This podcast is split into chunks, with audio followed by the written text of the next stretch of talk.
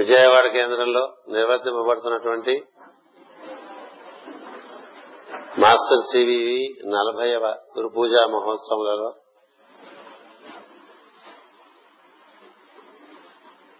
ఆదివారం ఉదయం 2వ ప్రార్థన మాస్టర్ గారి సాన్నిధ్యం కోసము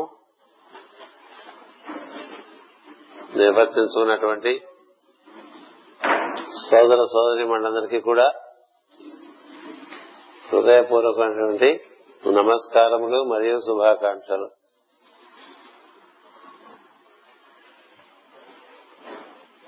విశాఖపట్నంలో నిర్వర్తింపబడినటువంటి 56వ గురు పూజా మహోత్సవంలో ఒక ఉదయం సోదరు కృష్ణమూర్తి గారు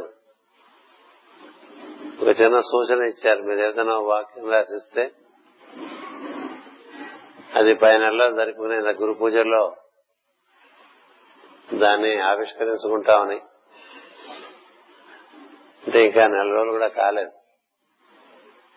జనవరి 13వ తారీఖున వారికి రాసి ఇవ్వడం జరిగింది. ఇప్పుడు ఫిబ్రవరి 5లో మనం ఉన్నాం. అప్పుడేం రాసిచ్చారో నాకు గుర్తులేదు, ఇప్పుడు మీకు చెప్తున్నాను, చూసి చెప్తాను.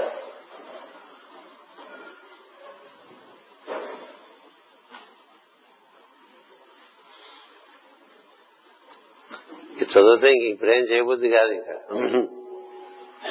ఇది చదివితే ఇంక ఇప్పుడేం చేయబుద్ది కాదు, అలా ఉంది అది.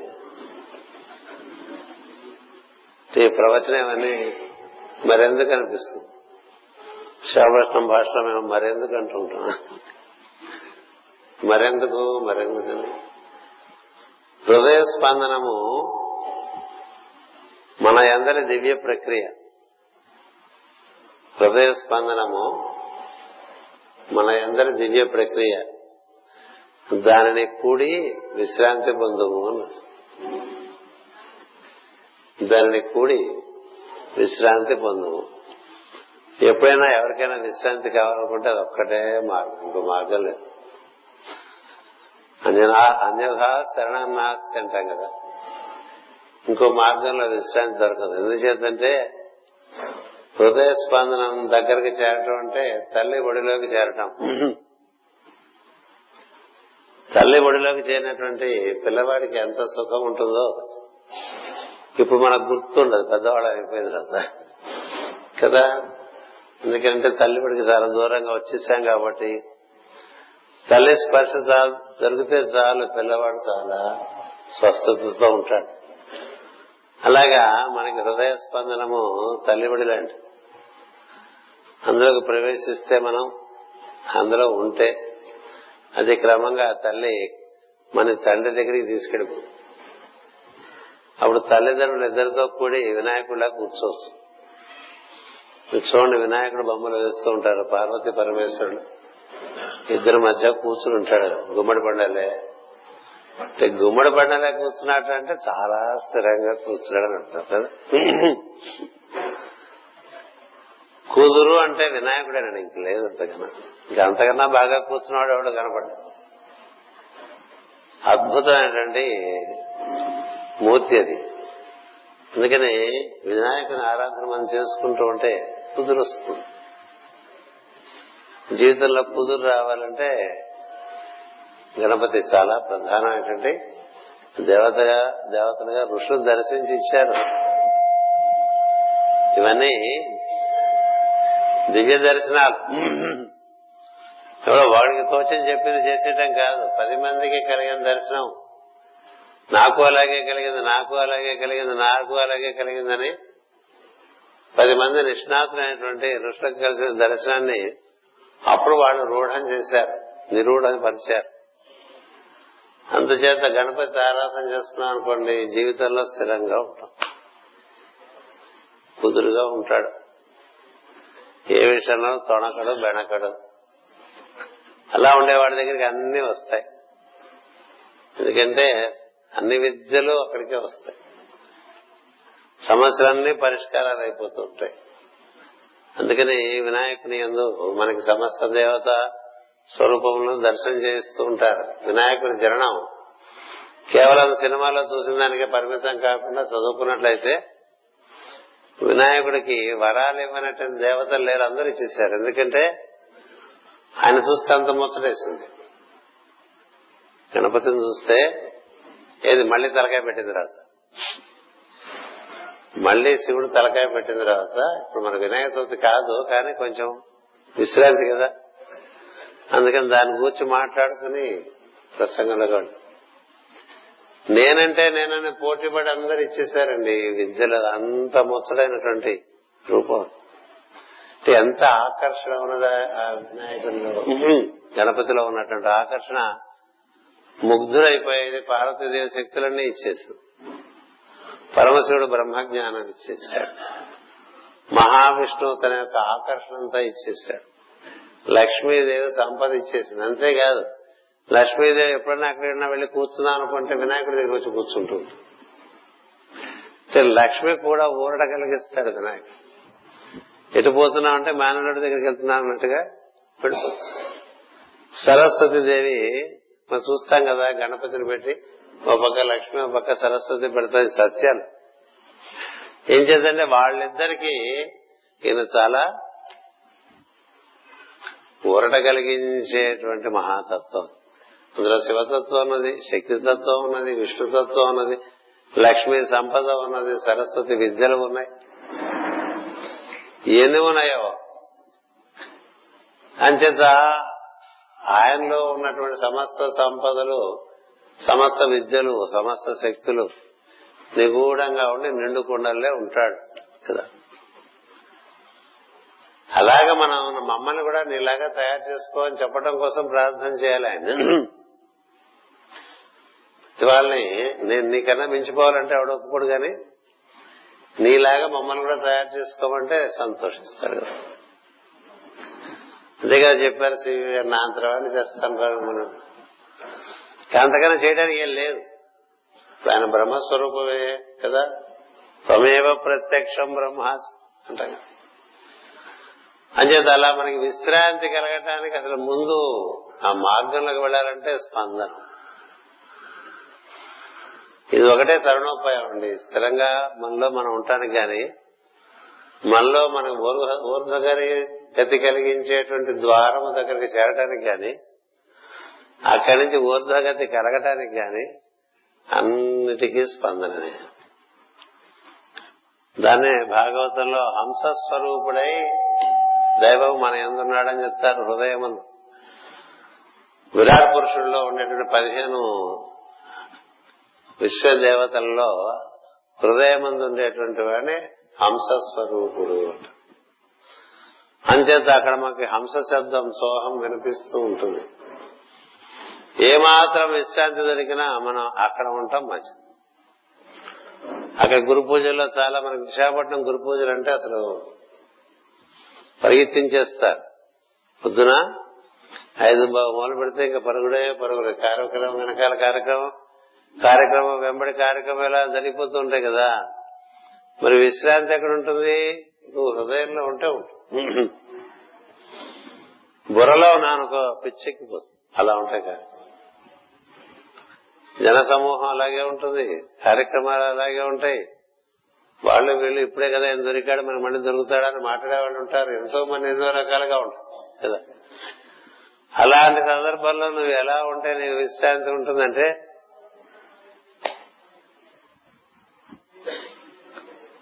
అలా హృదయం దగ్గర కూర్చుని ఉంటే అప్పుడు ఏం జరుగుతుందంటే చేయటం తగ్గిపోయి జరగటం అనేది మొదలవుతుంది. హృదయం చేరిన వాడికే మనం చేయట్లేదు అన్ని జరుగుతున్నాయని తెలుస్తాయి. ఈ బురకాయలో కూర్చున్న వాడికి అంతా వాడే చేస్తున్న ఫీలింగ్, సినిమా భాషలో చెప్పారంటే ఏదో ఫీలింగ్ అంటుంటాడు కదా. ఈ ఫీలింగులతో చచ్చిపోతూ ఉంటారు. వాళ్ళని చూసి హృదయంలో కూర్చున్న వాడు పాపం, వాళ్ళు తెలియని వాళ్ళు అలాగే ఉంటారు. మనకెందుకు వచ్చిన వాళ్ళ మనం తెలిసి. అందుకనే మాస్టర్ గారు మంచి వాక్యం రాస్తారు శంకరారంలో, పనులు జరుగుచుండును అన్నారు. పనులు జరుగుచుండును అన్నారు తప్ప పనులు చేయబడనని చెప్పలా. చేస్తామనేం లేదు. పనులు చేస్తున్నామని మెరమెర పోతుందని చెప్పారండి. మెరమెర మంచి పదం తెలుగు పండితులైన కదా. నేను ఈ పనులన్నీ చేస్తున్నానని మెరమెర పోయినవాడు సుఖపడతాడండి, చేస్తున్నాను అనుకునేవాడు దుఃఖంలో ఉంటాడు. ఎందుకంటే అది ఎప్పటికీ అర్థమవదు చేత. ఏం చేతనంటే ప్రకృతే మన చేత అన్ని చేయిస్తూ ఉంటుంది, మనం చేసేది. ఈ భీష్ముడి చేత ఎంత చేయించేసిందో ప్రకృతి. ఆయనకి తెలిసినది ఒకటి ఉండగా ఆయన నుంచి అనుముఖ్యమైనటువంటి ఒక దైవీ ప్రకృతి పనిచేసి ఏవేవో కార్యాన్ని అనుమతింపజేసింది. అందుకనే ఆయన తటస్థుడైపోయాడు. మనం కాదు చేసేది అని తెలిసిన వాడు తటస్థుడుగా ఉంటే, అలా తటస్థ స్థితిలో ఉండటమే సత్వమునందు ఉండటం. సత్వమునందు మనం ఉన్నప్పుడు ప్రకృతి మన నుంచి పనిచేసుకుంటాం. ఇది కూడా భగవద్గీతలో ఇవ్వబడినటువంటి రహస్యమే. భగవద్గీతలో ఇవ్వని రహస్యమే లేదు. అన్ని రహస్యాలు మనం శ్రద్ధగా ఒంటరిగా ప్రశాంతమైనటువంటి మనసుతో అర్థం చేసుకునే ప్రయత్నం చేయాలి. మూల శ్లోకం చదువుకుని అందులో ఉండే పదములు అర్థం తెలుసుకుని తృప్తిగా దాని మీద కొంత భావన చేయటం మొదలు పెట్టాలి. అలా చేస్తే మనకి సరాసరి సూటిగా మనకైనా ఒక దర్శనం ఇస్తుంది భగవద్గీత. అంతేగాని వాళ్ళు చెప్పిన వీళ్ళు చెప్పిన భాష్యాలు చదవద్దనే చెప్పను, నీకుగా ఓ ప్రయత్నం చేయాలి. ఏం చేద్దంటే each one is an original, there is no duplicate. అందరూ అక్కడి నుంచి వచ్చిన వాళ్ళమే. మనకేం చెప్పదలుచుకున్నాడో ఈశ్వరుడు మనలో కదా. నేను ఎవరు చెప్పింది చదవనండి అని అనద్దు. నీకుగా కూడా నువ్వు ఆలోచిస్తే నీకైనా ఒక సందేశం నీకు ఇస్తాడు లోపల ఈశ్వరుడు. అందుచేత పనులు జరగటం అనేటువంటిది ఎప్పుడు ప్రారంభమవుతుందంటే మనం చేయటం మానేస్తే అన్నారు మాస్టర్ గారు. మనం చేయటం మానేస్తే పనులు బాగా జరుగుతాయి. చిన్నతనంలో ఇలాంటి విషయాలు వినటం వల్ల అవి ముందు కొంచెం విచిత్రంగానే కనిపిస్తాయిగా, కానీ మీరు హృదయం చేరితే మీకు క్రమక్రమంగా అందులో సత్యం తెలుస్తూ ఉంటుంది. ఎందుకంటే అసలు మనలో ఈ శ్వాస ప్రక్రియ జరగకపోతే పనే ఉంది. ఇంకా ఏది జరగటం వల్ల మనం ఏవో పనులు చేస్తున్నాం అనేటువంటి భ్రమలో ఉన్నామో అది జరగట్లేదు అనుకోండి, ఈ పిచ్చి పనులన్నీ ఏం లేవు. కాబట్టి అసలు క్రియ ఏమిటి, అది క్రియ. దాంతో యోగం చెందటమే క్రియాయోగం. యోగం అంటే కలగటే కదండి, కలయికనే యోగం అంటారు. అంచేత దాంతో కలిసి ఉంటే విశ్రాంతి లభిస్తుంది, లేకపోతే ఆరాట పడిపోతాం అని రాసిచ్చా. హృదయ స్పందనము మన అందరి దివ్య ప్రక్రియ. దివ్య ప్రక్రియ ఎందుకైందంటే మనం నిర్వర్తించకుండా తానుగా నిర్వర్తింపబడుతుంది కనుక కదా. దానికి మనమే యాన్యువల్ ఫీజు కట్టక్కర్లేదు కాబట్టి మనకు అసలు గుర్తు కూడా ఉండదు. దానికి ప్రతి నెల మొబైల్ బిల్లు లాగాను, ఎలక్ట్రిసిటీ బిల్లు లాగాను, వాటర్ బిల్లు లాగాను అలా కడుతూ ఉంటే మనకు గుర్తుంటుంది. మన బుద్ధి ఎలాంటిది, అది ఊరికే ఇచ్చారు కదా. ఊరికే ఇస్తే విలువ ఉండదు కదా. ఊరికే ఇస్తే విలువ ఉండదని దానికి విలువ ఏర్పరచగలరా? ఏర్పరచలేరు. దాని విలువ తెలుసుకోవాలి తప్ప మరొక మార్గం లేదు. అందుకనే మన మార్గంలో అంతా ఉచితమే అని పెట్టారు. ఇలాంటి సభలు ఉచితమే, అటుపైన భోజనాలు ఉచితమే, ఎవరు ఏవి రుసుములు చెల్లించక్కర్లేదు కదా. ఎందుకు ఉచితము? అది అమూల్యము కనుక ఉచితం. ఉచితం అంటే ఏదో చీప్ అనుకోకూడదు కదా. ఈ హృదయ స్పందన అలాంటిది. దాన్ని మనం చేరుకున్నట్లయితే విశ్రాంతి, ముందు ఈ ప్రపంచం నుంచి విశ్రాంతి వస్తుంది. ఆ విశ్రాంతి మనకుగా మనం పొందలేకపోవటం వల్లనే ప్రకృతి మనకు నిద్ర కల్పించింది. నిద్ర ఎందుకు కల్పించింది? మనం విశ్రాంతి మనకుగా మనం పొందలేం. తనకిగా తాను హృదయమును చేసి స్పందనముతో ముడివేసుకునేటువంటి వాళ్ళు చాలా తక్కువ మంది ఉంటారు.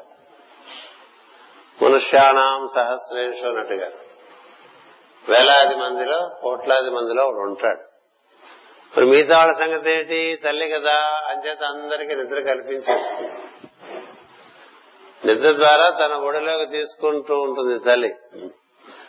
నీకుగా నువ్వు విశ్రాంతి పొందటానికి అదొకటి మార్గం, పెద్దలిచ్చిన మార్గం. నీవు స్పందనం చేయలేవనుకో, నీ మనస్సు ముందు వెళ్ళని పరిస్థితులు. చాలా రకాల ప్రోగ్రామ్స్ తో ఉంటుంది ఆ మనస్సు. ఇప్పుడు స్పందన ఏంటండి అంటారు కదండి. ఇప్పుడు స్పందన ఏంటండి అంటే నువ్వు నోసుకోలేదు అంతే. ఎప్పుడైనా స్పందన. ఇప్పుడు స్పందనంతో కూర్చుంటే ఎట్లాగండి అంటే మరో మాట మాట చెప్తారు. బాగా ఇప్పుడు ముప్పుడుగా కార్యక్రమాలు ఉండి తలసమలకలు అయిపోతున్నావు అనుకో, ఆ సమయంలో ఒక 3 సార్లు గాలి పీల్చి వదిలేయి. ఒక 3 క్షణముల పాటు స్పందనంతో కూర్చో, మొత్తం అంతా తీరుతెన్నులు మారిపోతాయి. తెలిసిన వాళ్ళందరూ అదే చెప్తారు. ఇంకా బాగా చేయి, ఇంకా బాగా చేయంటే ఇంకా స్పందనలో కూర్చోమని అర్థం తప్ప ఇంకా తెగబడి ప్రపంచంలో అల్లరి చేయమని కాదు కదా. అందుచేత అలాంటి ఒక వాక్యం ఏదో ఆ పూట వచ్చింది. ఆ వేదిక మీద కూర్చుని అక్కడ చిన్న కాగితం ఉంటే ఆ కాగితంలో మీద మడత పెట్టేసి ఎక్కడ ఖాళీ ఉందో దాని మీద రాసి ఆయనకి ఇచ్చేశారు. ఇచ్చేసి ఆ కాగితం, మడత పెట్టిన కాగితాన్ని పంపించారు. అలా కూర్చున్నారు. ఇవ్వటానికి అర్థం కాలేదు కాగితం. ఆ చూడండి చూపించారు. చూశారు, సరే అనుకున్నారు. అది ఇది అలా వచ్చింది స్పందన. ఏంటిది? హృదయ స్పందనము మన అందరి దివ్య ప్రక్రియ. దానిని కూడి విశ్రాంతి పొందు. This is the best medicine for BP. Blood pressure కి ఇది దివ్య ఔషధం. అక్కడికి వెళ్ళిపోయి కూర్చుంటే నీ ప్రెషర్ అంతా తగ్గిపోతుంది. సహజంగా నీకు ఎలా ఉండాలో అదే ఉంటుంది. పోటు అంతకన్నా ఎక్కువ పోటు ఉండదు. తలనైపోయినది రాదు. తలనైపు ఎందుకు వస్తుంటే బాగా తన్నేస్తూ ఉంటుంది. ఎంత ప్రజ్ఞ అంతా వెళ్ళి ఇక్కడికి వచ్చేస్తే ఇక్కడి నుంచి బయటికి ఇట్లా పోలేదు కదా, అది ట్యాక్షన్ కొట్టేస్తుంటారు. ఇక్కడ బాగా కొట్టేస్తుంది అంటూ ఉంటాం కదా. అలా కొట్టించేసుకోకుండా ఉండాలంటే ఇక్కడ కూర్చో. అక్కడ కూర్చున్న వాడికి నెమ్మదిగా ఇంకా వేరే కథ మొదలైపోతుంది. దివ్యలోక ప్రవేశాలు ఇలాంటివన్నీ ఏర్పాటైపోతాయి. ఇప్పుడు అది మన ఇంకా ఆ విషయం మనకి ప్రస్తుతమైన విషయం కాదు ఇప్పుడు కదా. ఏదో నేను కొంత భీష్ముడిని మొదలు పెట్టాం. ఆయన అక్కడ వదిలేస్తే ఆయన అదేమిట్రా నా సంగతి ఏం చేశావుండు అంటాడు. నా దృష్టిలో వీరందరూ కూడా మన బోటి జీవులే లోకాల్లో ఎక్కడున్నా ఉంటామండి కదా. మన బోటి సామాన్య జీవులు ఈ లోకంలో ఎక్కడో చోట ఉంటూ ఉంటాం మనం. అందుకే కదా సాందీపని మహర్షి భార్య కృష్ణుని అడుగుతుంది, శ్రీకృష్ణుని, గురుదక్షిణ, నా పిల్లవాడిని తెచ్చిపెట్టని. ఎప్పుడో పోయాడు ఆయన, చిన్న పిల్లవాడు. తెచ్చిపెట్టమంటే చచ్చిపోయాడు కదమ్మా అని చెప్తా కదా. అయితే చచ్చిపోయాడు, ఎక్కడ తీసుకొస్తా ఉంటా పోతే ఇక్కడ పోతండి. ఇక్కడ లేడు తప్ప ఎక్కడో ఒకడు ఉంటాడుగా. ఉంటాడా? ఎందుకని జీవుడు కూడా శాశ్వతుడే. దేవుడు ఎంత శాశ్వతుడో జీవుడు అంత శాశ్వతుడే. ఆయనంత సనాతనుడో ఇతడు అంత సనాతనుడే. ఎక్కడో ఉంటాడు, ఏ మార్కెట్ లోనో లేకపోతే ఏ టెంపుల్ కాంప్లెక్స్ లోనో, లేకపోతే ఎక్కడో ఏదో మూల పడి ఉంటాడు కదా. 14 లోకాల్లో ఎక్కడున్నాడో ఉంటే మరి ఈయన కళ్ళు మూసుకుంటే 14 లోకాలే నీకు కనబడిపోతాయి. ఎవరినైనా సరే గుర్తించగలడు. ఎందుకంటే ప్రతి జీవుడికి గుర్తించడానికి తగ్గ ఒక అంశం ఉంటుంది. దాన్ని ఆయనకు అనుకునేటువంటి పాస్వర్డ్ అంటూ ఉంటాం కదా. ఇప్పుడు అలా ఒక కోడ్ నెంబర్ ఉంటుంది ప్రతి జీవుడికి. దాన్ని పట్టుకుని ట్రేస్ చేసేసి కృష్ణుడు తీసుకొచ్చి ఇచ్చేస్తారు కదా. అలాగే మట్లా చెట్టు చివరిలో కూడా బ్రాహ్మణుడికి చాలా మందిని పట్టుకొచ్చేస్తాడు. ఎందుకు చెప్తున్నాను అంచేత అలాంటి మామూలు సాదా సీదా జనులే వాళ్ళకంటూ ఈ సృష్టిలో ఒక అడ్రస్ ఉంటుంది, తెలిసిన వాళ్ళు గుర్తిస్తారు. భీష్ముడికి ఉండదా?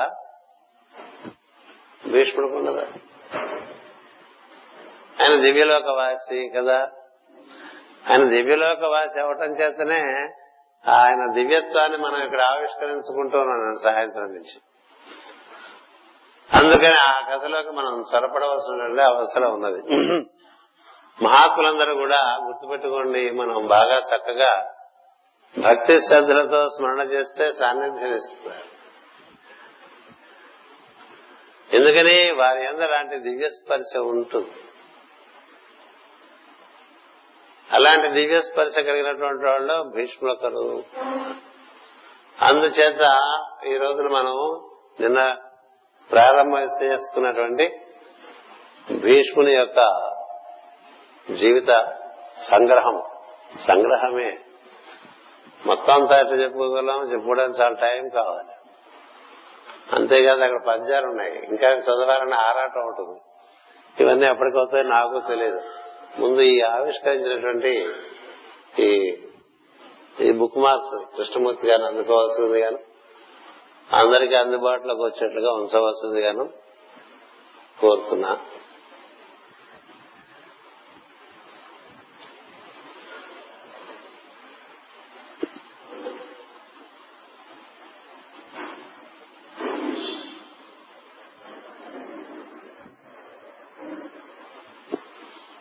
భీష్ముని వలన శ్రీకృష్ణుకి ఒక బిరుదు వచ్చింది, భీష్మముక్తి ప్రదాయక అంటాం కదా.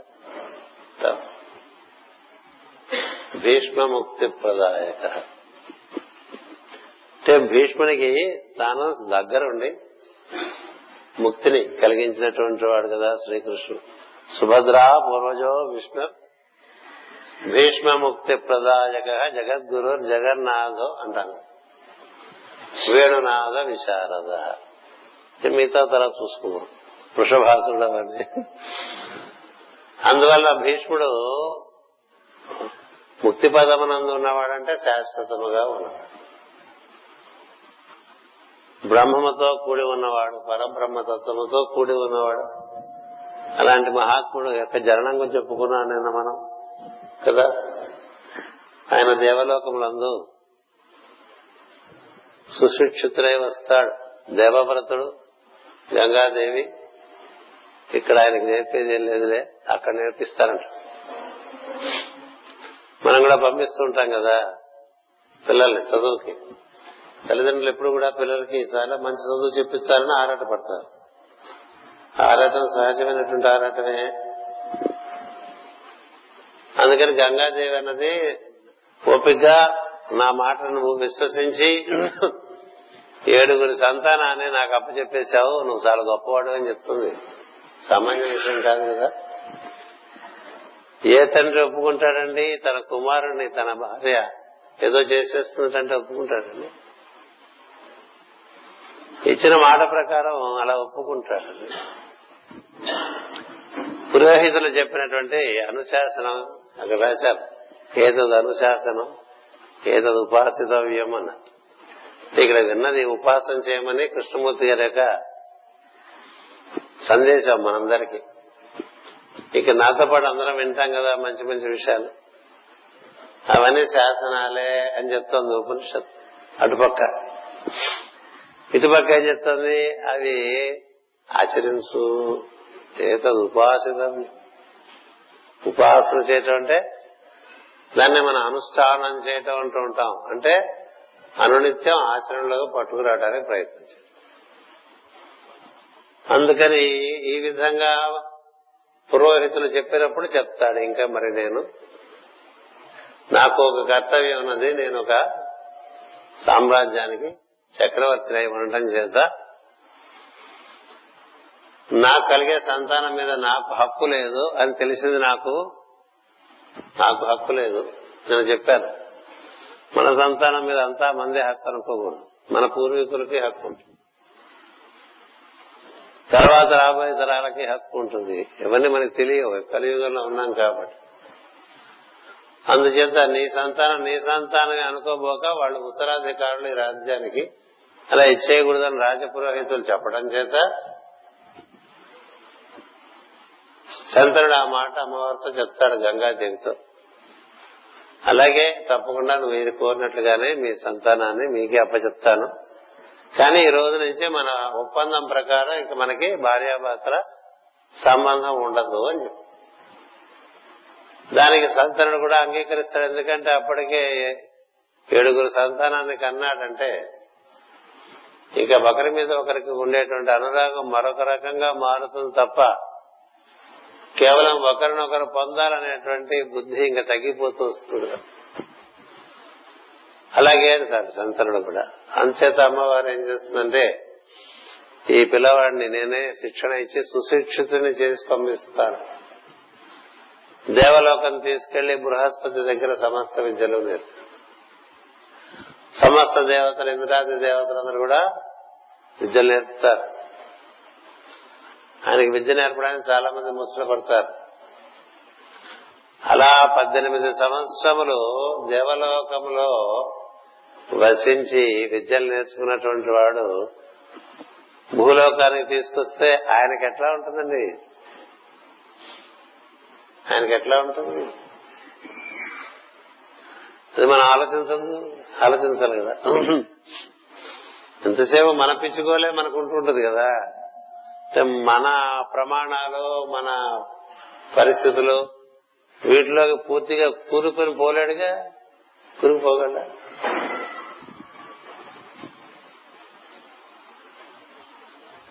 పద్దెనిమిది సంవత్సరాల చిరతల నుంచి దివ్యలోకంలో సంచరించిన వాడికి భూలోకంకి వస్తే ఎట్లా ఉంటుంది? భూలోకంలో పోనీ రాజుగారి ఇంట్లోకే వచ్చాడు, అయినప్పటికీ ఎట్లా ఉంటుంది భూలోకం మనకు తెలియదు. ఆయన తెలిసి వచ్చాడు ఇందులో కదా, అది చాలా పెద్ద త్యాగం అని చెప్తారు. దివ్యలోక వాసులు భూలోకంలో ఉండటం అంటే మనం మన ఇంట్లో ఉండేటువంటి ఆ మాట వాడకూడదు కానీ మరి వాడాలి, పాయిఖానాలో ఉన్నట్టుగా ఉంటుంది. మన ఇంట్లో మనం పాయిఖానాలో ఎప్పుడు ఉండగలమా? అలా ఉంటుంది.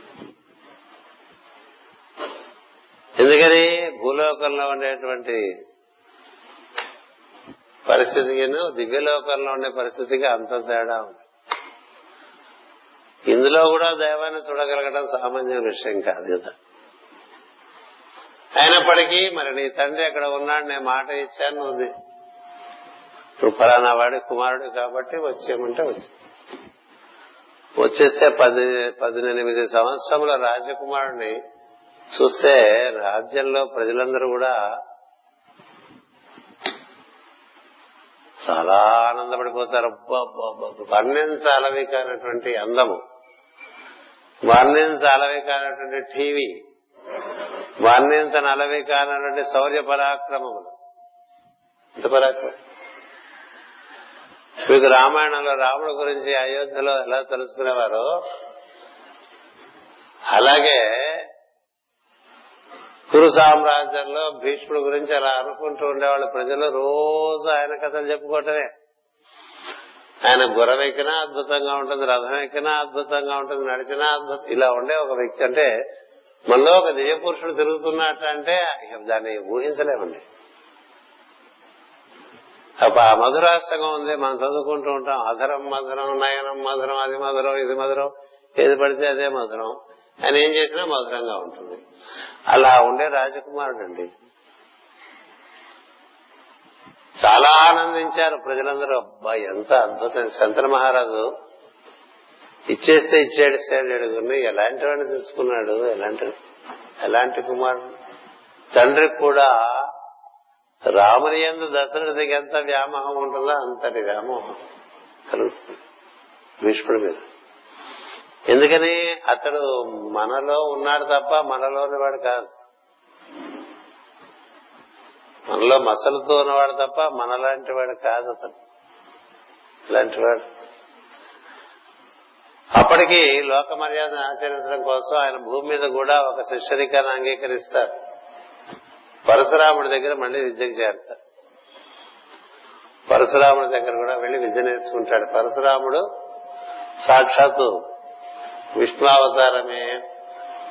ఆ తర్వాత ఆయన అవతారం సాధించి తపస్సు చేసుకుంటూ ఉంటారు. పరశురాముడు పర్వతం ఉంటుంది, సహ్యాద్రి పర్వతాన్ని మీరు వెళ్తే సహ్యాద్రి పర్వతాలు తప్పక భారతీయులందరూ చూడాలి. అక్కడున్న అద్భుతాలు ఎన్ని కాదు.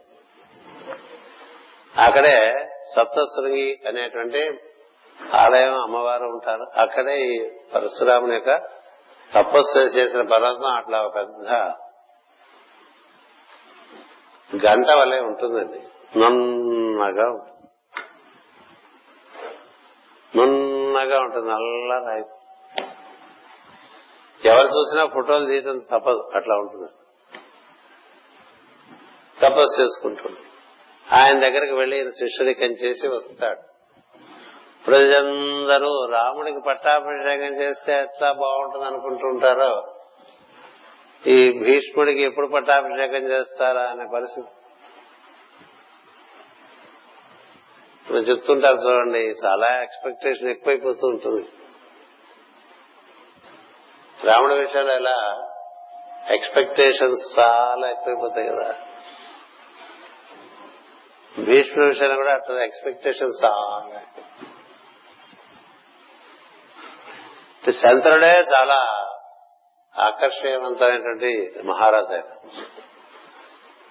ఆయన కుమారుడు ఆయన మించిపోయి ఉన్నాడు, ఎన్ని రకాలుగా మించిపోయి ఉన్నాడు గుహించలేవు. అందుకని ప్రజలు ఆయన కోరుకోవటం మొదలుపెట్టారు, యువరాజు యువరాజు. చూస్తారా, మామూలుగా మనం సినిమా భాష నేర్చుకుంటున్నాం కదా ఈ మధ్య కొత్తగా. ముందు ముందు నాకు నిన్నే అనిపించింది, ఈ భాగవతాది గ్రంథములు మనకి సంస్కృతం నుంచి బాగా తెలుగు పద్యముల అవగాహన ఉండే సమయంలో పద్య రూపంలో తెలుగులో వచ్చింది. పద్యాలు చదువుకుంటే ఇప్పుడు ఎవరికీ అర్థం కావు, అసలు పద్యం ఎవరు ముట్టుకోరు కూడా కదా. అందుకని ఏం చేశారంటే, మనకి ఇప్పుడు వచనమే తెలుసు కాబట్టి వచనంలోకి వచ్చింది మాస్టర్ గారి ద్వారా, చాలా వివరంగా వచ్చింది. ఇప్పుడు ఈ తెలుగు వచనం కూడా అర్థం కాని రోజులు కనబడుతున్నాయి. కనబడుతున్నాయంటే వాళ్ళు ఏమంటారంటే, మాస్టర్ గారి పుస్తకాలు చదివిన వాళ్ళు ఆయన భాష కన్నా మీ భాష సులువండి అంటారు. అంటే ఏంటో తెలుసా, నాకేమనిపిస్తుంది సార్, ఆయన భాష కన్నా మీ భాష నాశండి అనిపిస్తుంది. ఎందుకంటే ఎంత నాసిగా ఉంటే అంత అర్థం కదా. ఇంతకన్నా అది ఉత్తమమైన భాష. అంతకన్నా పద్యములలో ఎక్కువ ఇమటి ఒక్క పద్యంలో చెప్పిన విషయం మీకు ఆ రుక్మిణి కళ్యాణంలో చూడండి చెప్పాను. ఇలా చెప్తూ పోతే అవతని మానేశారు. ఒక్క పద్యం 20 పేజీలకు కావాల్సిన భాష. 20 పేజీల భాషను రాయటం కన్నా ఒక పద్యం చెప్పడం సులభం కాదు. ఒక పద్యం చెప్పడానికి అక్కడ సంస్కృత శ్లోకం, ఒక్క శ్లోకం చెప్తే చాలు. ఒక్క శ్లోకము అనుష్ఠుప్ ఛందస్సులో రాసింది, ఇక్కడ ఒక సీస పద్యం అంత వస్తుంది. ఈ సీస పద్యం నుంచి మనం తీస్తే వచనం 30 వస్తుంది. అంటే ముందు ముందుకు వెళ్తున్న కొద్దీ మనం భాషలోకి ఎదగడం మానేసి భాషను బాగా దింపేసుకుంటున్నాం కదా. అందుకని ఇప్పుడు భాషలో చెప్పాలంటే చాలా ఓవర్ ఎక్స్పెక్టేషన్ అయిపోయింది. భీష్మ గురించి అంత ఓవర్ ఎక్స్పెక్టేషన్ తట్టుకోలేకపోతున్నాను బాబాయ్ అంటాడు కదా. ఇంత ఓవర్ ఎక్స్పెక్టేషన్ తట్టుకోలేకపోతున్నాను అంటాడు. అట్లా తట్టుకోలేనంత ఆసక్తి ఎప్పుడు భీష్ముడు యువరాజు రాజు అవుతాడా అని ఆయనకి అసలు ఆ దృష్టి లేదు. రాముడి కూడా రాజు అయ్యే దృష్టి లేదు. విచిత్రం, ఎప్పుడు అంతే. దానికోసం చొంగలు కాచుకునే వాడికేమో ప్రకృతి అది ఇవ్వదు. దానికోసమే చొంగలు కాచుకుంటూ ఉంటారు కొంతమంది, అది వాళ్ళకి ప్రకృతి ఇవ్వనే ఇవ్వదు. దాని దృష్టి లేని వాడికి తగిలిస్తూ ఉంటుంది, అది ఆవిడ సమాష కదా. అందుకని రాజ్య దృష్టి లేదు.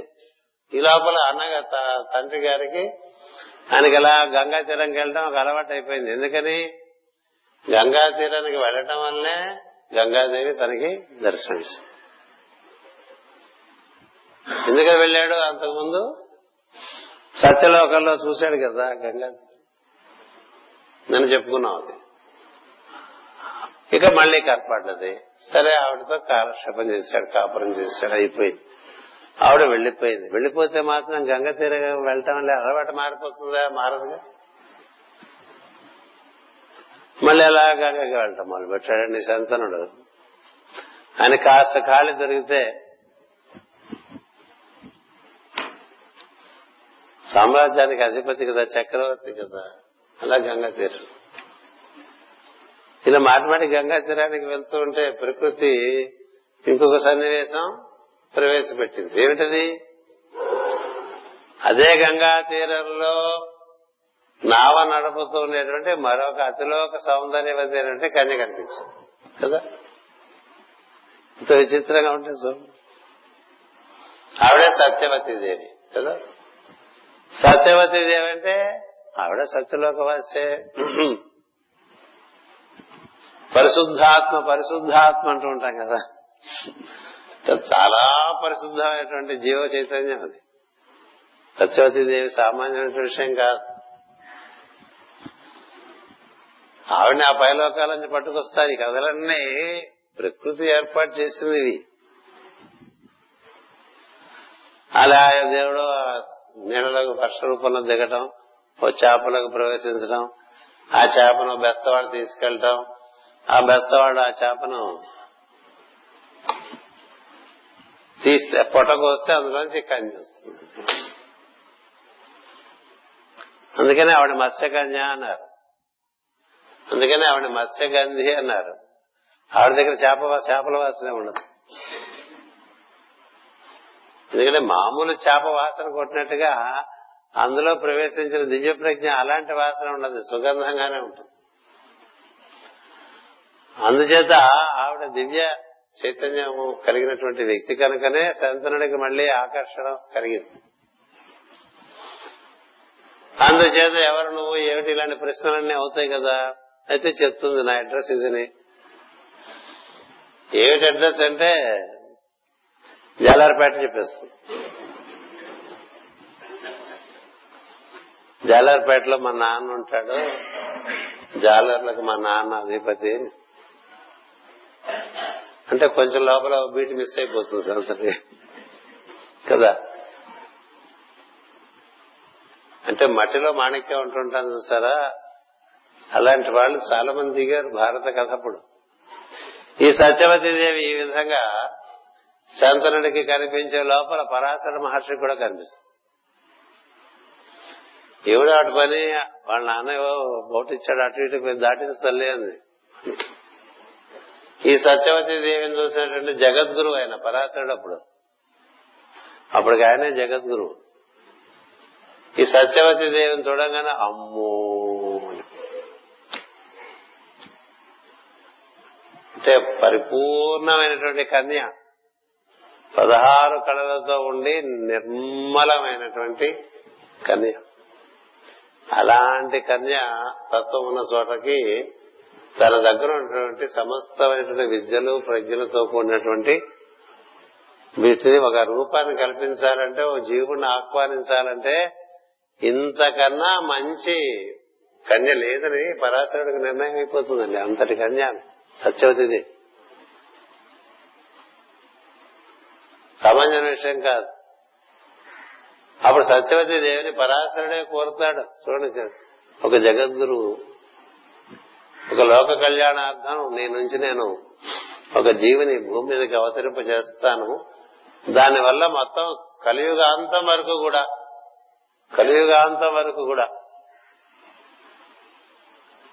కావలసినటువంటి వెలుగులు పంచేటువంటి ఒక వ్యక్తి వస్తాడు, దానికి నువ్వు సహకరిస్తావా అని అడిగింది.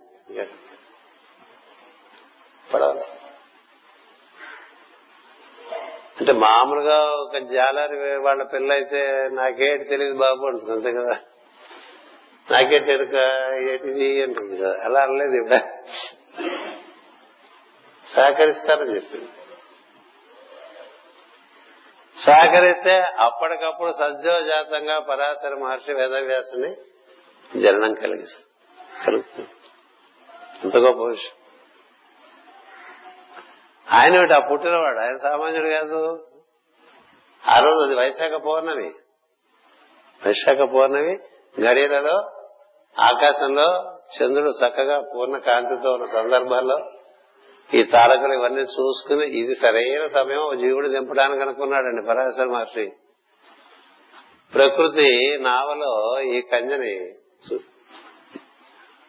ఆయన సమస్తం ఎరిగినటువంటి వాడు, కాలమును దేశమును ధర్మమును కర్తవ్యమును ఎరిగినటువంటి వాడు అయి ఉండటం చేత సందేహించకుండా ఆమె ద్వారా ఈ జీవుణ్ణి లోకానికి అందించాలనుకుని ఒక యజ్ఞార్థం ఆ కార్యాన్ని నిర్వర్తిస్తాడే. లోకం ఏమనుకుంటుందని చూసేవాళ్ళు చేయలేరు అలాంటి పనులు. అది కూడా చెప్తాడు, నీ కన్యాత్వములకు ఏ విధమైనటువంటి లోపం లేకుండా నేను ఒక జీవుని నీ నుంచి పొందుతాను అని. అలాగే అంటే అప్పుడు వస్తాడు వేదవ్యాస.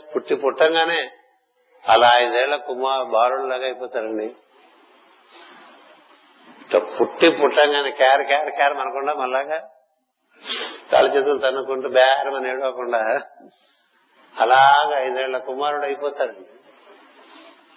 ఇద్దరు చూస్తే నమస్కారం చేస్తారు. మీరెప్పుడు పిలిస్తే అప్పుడు వస్తా. అలా ఉంటాయండి ఎక్కడన్నా. పుట్టటమేంటి, వాడు 5 ఏళ్ల కురవాడు అయిపోతాడు. అయిపోయిన వాడు తల్లిదండ్రులకు నేను ఎప్పుడు విధేయుడనే అని చెప్పాడండి. సరే, తండ్రి బాగానే వినియోగించుకున్నాడు ఆయన కదా. పురాణములన్నీ వివరింపజేశాడు, వేదములన్నీ వర్గీకరింపజేశాడు, అన్ని తండ్రి ఆజ్ఞ ప్రకారమే చేశాడు.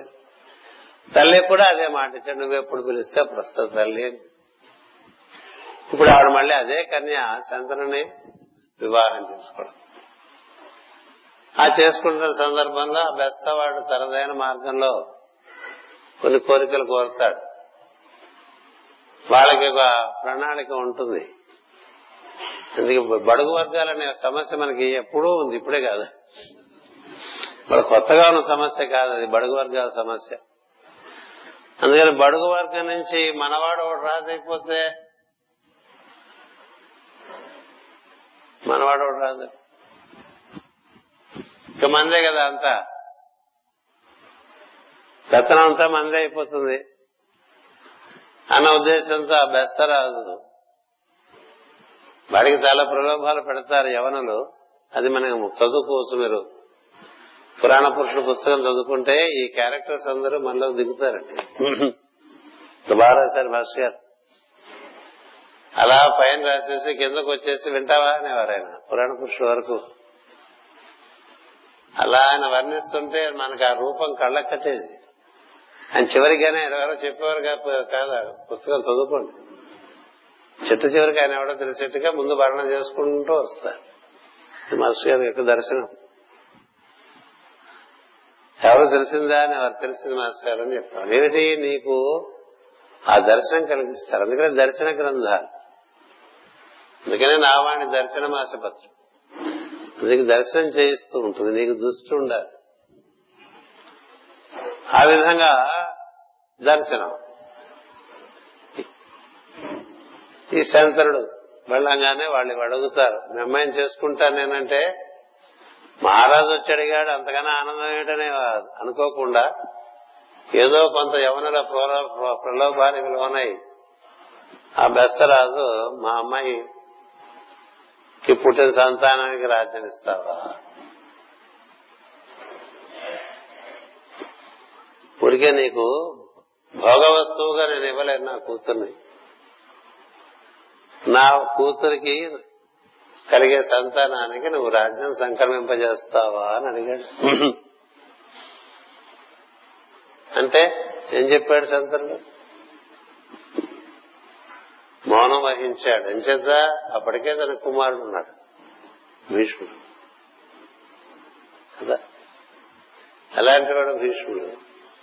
భీష్ముడు లాంటి వాడు ఇంకోడు లేడు ఆ రోజుల్లో. అలాంటి ఒక కుమారుని పెట్టుకుని కలగబోయే సంతానం ఎట్లా ఉంటుందో మనకు తెలియదు కదా. అందుకని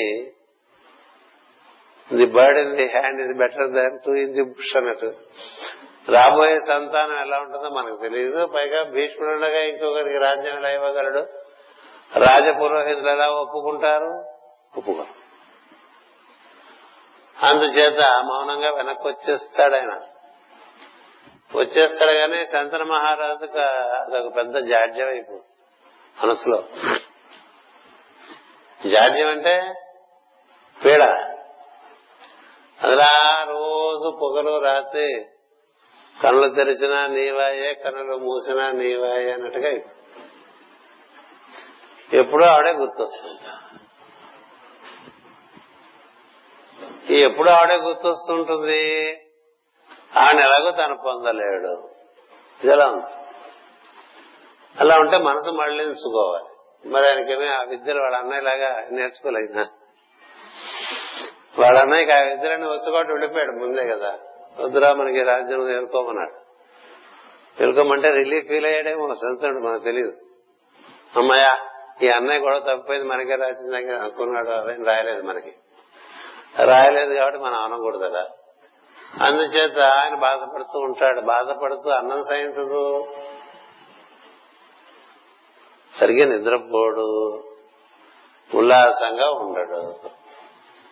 ఇంట్లో పెరిగిన కుమారుడు ఉంటాడు, చూస్తాడు ఏంటి నాన్నగారు ఇలా అయిపోతున్నారని బాగా చూస్తూ ఉంటాడు. కొన్నాళ్ళు పోయిన తర్వాత దానికి ఒక అనుమానం వస్తుంది, ఏదో ఆయన లోపల పీడిస్తోంది మనసులో. ఈ వ్యాధి మొదలవటానికి ప్రారంభంలో ఆ సమయంలో ఏం జరిగిందో కొంత ఆయన ఈ రాజదూతలు ఉంటారు కదా వేగుల వాళ్ళు, వాళ్ళు పంపిస్తారు. గత 6 నెలలుగా మా నాన్నగారు ఎక్కడెక్కడ తిరిగారో కొంచెం విచారం చేయండి అని. వాళ్ళు అలా విచారం చేస్తే ఈ జాలర్పేటలో ఇలాంటి ఈవెంట్ ఒకటి జరిగిందని తెలుస్తుందండి. తెలిస్తే వాళ్ళు తెచ్చి భీష్ముడిగా ఆ మాట చెప్తారు, ఇలా జరిగింది, వాళ్ళు ఇలా అన్నారు. అప్పటి నుంచి మరి ఆయన మౌనం వహించేశారు. అంటే భీష్ముడు ఒక అర్థం అయిపోతుంది, నాన్నగారికి ఆ కన్య యందు తిరుగులేని వ్యామోహం కలిగింది. తిరుగులేని వ్యామోహం కదా, అది వ్యామోహమే, సందేహం లేదు. ఆయన బాధపడిపోతున్నారు. తండ్రి యందు తన కర్తవ్యం ఏమిటి అని ఆలోచించుకున్నాడు ఆయన. తండ్రి కోరలేదు, ఎందుకంటే తండ్రికి తెలుసు అది తను కోరితే అది ఆ ధర్మం. తనకు భీష్ముడి యందు అపరిమితమైనటువంటి వాత్సల్యం. అందుచేత భీష్ముడే పూనుకుంటాడు, పూనుకుని ఆ పల్లెకి వెళ్తాడు. వెళ్తే వాళ్ళు చెప్తారు, ఇలా వచ్చారు నాన్నగారు, చెప్పాం ఇలా విషయం, అప్పటి నుంచి మళ్ళీ మాకే కబురు లేదని చెప్తాడు ఆయన. అప్పటి నుంచి ఏ కబురు లేదు మాకు, మళ్ళీ ఇంకో మాట కూడా లేదు మేమని చెప్తారు. అందుకే నేను వచ్చానని తప్పకుండా ఆమెకు కలిగిన సంతానమే ఉత్తరాధికారి అవుతాడు.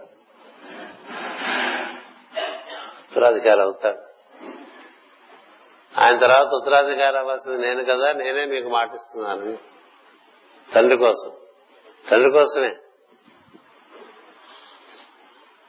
కోసమే కానీ రాజ్యం తన బాధ్యతను అనుకోలేదు ఆయన. ఎందుకని అసలు ఆయనకు దృష్టి లేదు, అది నేను చెప్పాను మీకు.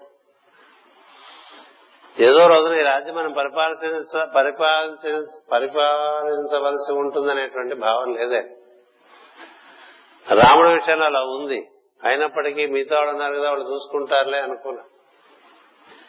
దేవా మహర్షి వెళ్లిపోయినప్పుడు కూడా తమ్ముడు సమర్థవంతుడు ఉన్నాడు కాబట్టి ఆయన వెళ్లిపోయాడు. ఇంకొక సమర్థవంతుడు లేకపోతే తన బాధ్యతను తను వదిలేసి వెళ్లిపోవడానికి లేదు సృష్టిలో. అదో సత్యం ఉంది, అదో ధర్మం ఉంది. దేవ మహర్షికి శంతనుని యందు సమర్థత కలిగినటువంటి రాజు కనిపించాడు. అందుచేత నాకు ఇంకా ఈ రాజ్యం అక్కర్లేదు, తమ్ముడు చూసుకుంటాడు, నేను వెళ్లిపోతా అన్నాడు. నిన్ననే వెళ్లిపోయాడు ఆయన కదా, నిన్న సాయంత్రం వెళ్ళిపోయాడు ఆయన మన కథలో. సరే, ఈయన రాజ్య పరిపాలన చేస్తూ ఇట్లా ఒక సంతానం కలిగిన తర్వాత ఇంకంతకన్నా సంతానం కోరటం అనేటువంటిది, నీ సంతానం కోరటం కోసమే వివాహం. అందుకని నీ పూర్వీకులకు నువ్వు రుణపడి ఉంటావు, పితృరుణం. అందుచేత కలిగిన తర్వాత ఇంకా మళ్లీ మోహం ఏమిటి కలిగింది, అది మరి ప్రకృతి కలిగించినటువంటి ఒక తంత్రం అంటాడు. భాగవతంలో మంచి పదాలు వాడతారు, దైవతంత్రం బగు పనికి వగవం పని లేదు అంటారు. దైవతంత్రం ఒకటి మన మించి నడుస్తూ ఉంటుంది, మన మించి మనకెంత తెలిసినా అది ఉపయోగపడదు అప్పుడు. ఎందుకంటే అది దైవ నిర్ణయం. ఆ విధంగా ఇలా భీష్ముడు నేను చెయ్యను రాజ్యం అంటే వాళ్ళు ఇంకొంచెం అడుగుతారు, మీరు మాట అంటే మాటే, మీ గురించి మేము విన్నాం, కానీ మీకు రేపు సంతానం కలిగితే మీ సంతానం ముందు మా సంతానం ఎలా ఉంటుందో, వీడెంతసేపు వీడి పిల్ల అనుకుంటాడు కదా, తనకి దొరికిన పిల్ల తన పిల్ల కాదు, మనకి దొరకపోయినా మనకు పుట్టినా మన పిల్లలు మన వాళ్ళు కాదని తెలుసుంటే అది కొంత జ్ఞానం. మనకి పుట్టిన వాళ్లే తప్ప మన వాళ్ళు కాదని తెలుస్తుండాలి. సంతానం వాళ్ళ పని మీద వాళ్ళు వచ్చారు మన ద్వారా, అంతే కదా. అందుచేత వాడు తన పిల్ల అనుకుని వాళ్ళ సంతానం ఎలా ఉంటుందో, ఈయన సంతానం ఈయన చూస్తేనే అసలు వేరుగా ఉంటాడు మనిషి. ఆ రోజుల్లో ఉండే మనుషులు చూస్తే భీష్ముడు వేరుగా కనిపిస్తూ ఉంటాడండి. ఎలాంటి వాడే మరి మీ సంతానంకి రేపొద్దున రాజ్యం కావాలనుకుంటే మా వాళ్ళని ఇలా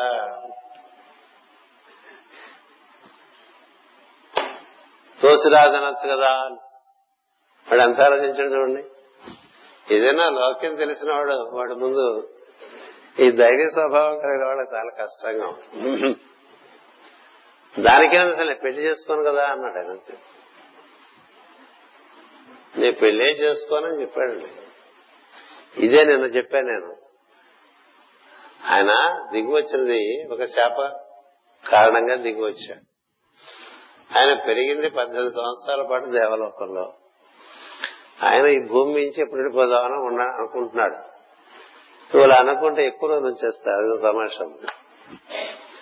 ఉందాం అనుకునే వాళ్ళు పట్టుకుపోతూ ఉంటుంది ఈ ప్రకృతి, నేను వెళ్ళిపోతాను అనుకునే వాళ్ళు ఉంచుతూ ఉంటుంది.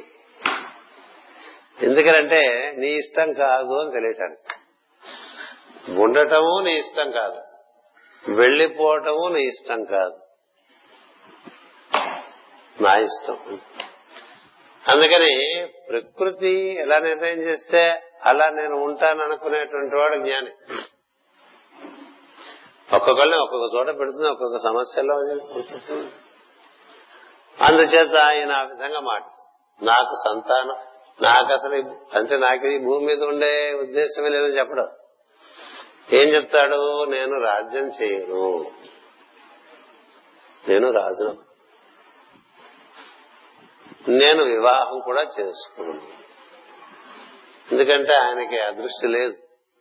అందుచేత 2 మాటలు చెప్పేస్తాడు. చెప్పేస్తే తండ్రి సంతోషించాలా దుఃఖించాలా? తన కోసం తన కుమారుడు ఇలాంటి పని చేస్తే ఆ తండ్రి సంతోషించాలా దుఃఖించాలని?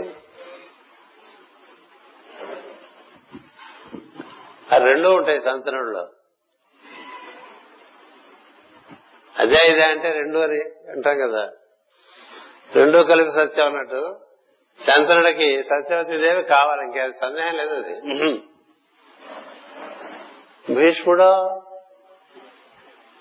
అంటే శంతనుడు సత్యవతిని పొందడంలో భీష్ముడిని కోల్పోయినట్లే.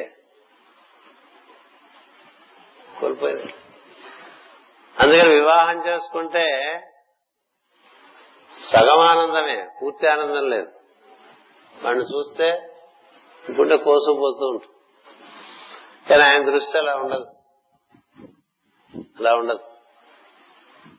ఈ మోహం చేత ఈమె ద్వారా సంతానాన్ని కంటాడు సత్యవతి దేవి. కంటే ఒకడేమో ఎప్పుడూ ఊరి మీద పడి అడవుల్లో పడి జంతువులు వేటాడేటువంటి టైప్ ఒకడు, వాడు మహావీరుడు. అంటే ఈలో ఉండేటువంటి ఆ పరాక్రమం అంతా ఒక కొడుకుగా పుట్టుకొచ్చింది.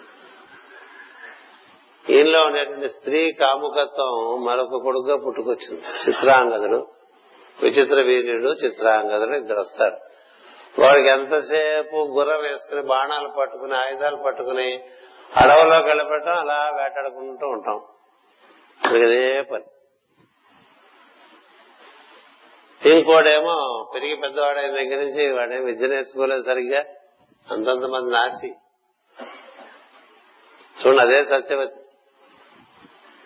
అదే సత్యవతి దేవి అతని నుంచి పరాశరుడు ఎలాంటి ప్రజ్ఞను పొందాడు ఆమెనండి, శంతనుడు ఎలాంటి ప్రజ్ఞలు పట్టుకొచ్చాడు చూడండి. ఇవి చూడాలి మనం, నీ దృష్టి బట్టి నీలో ఉండేటువంటి సంకల్పంలో ఉండేటువంటి సంస్కారము లేక శుద్ధత, దాన్ని బట్టి నీ సంతానం. నువ్వు పూర్తి కామంతో సంతానం పొందావనుకో, వాడు అలాగే ఉంటాడు కదా.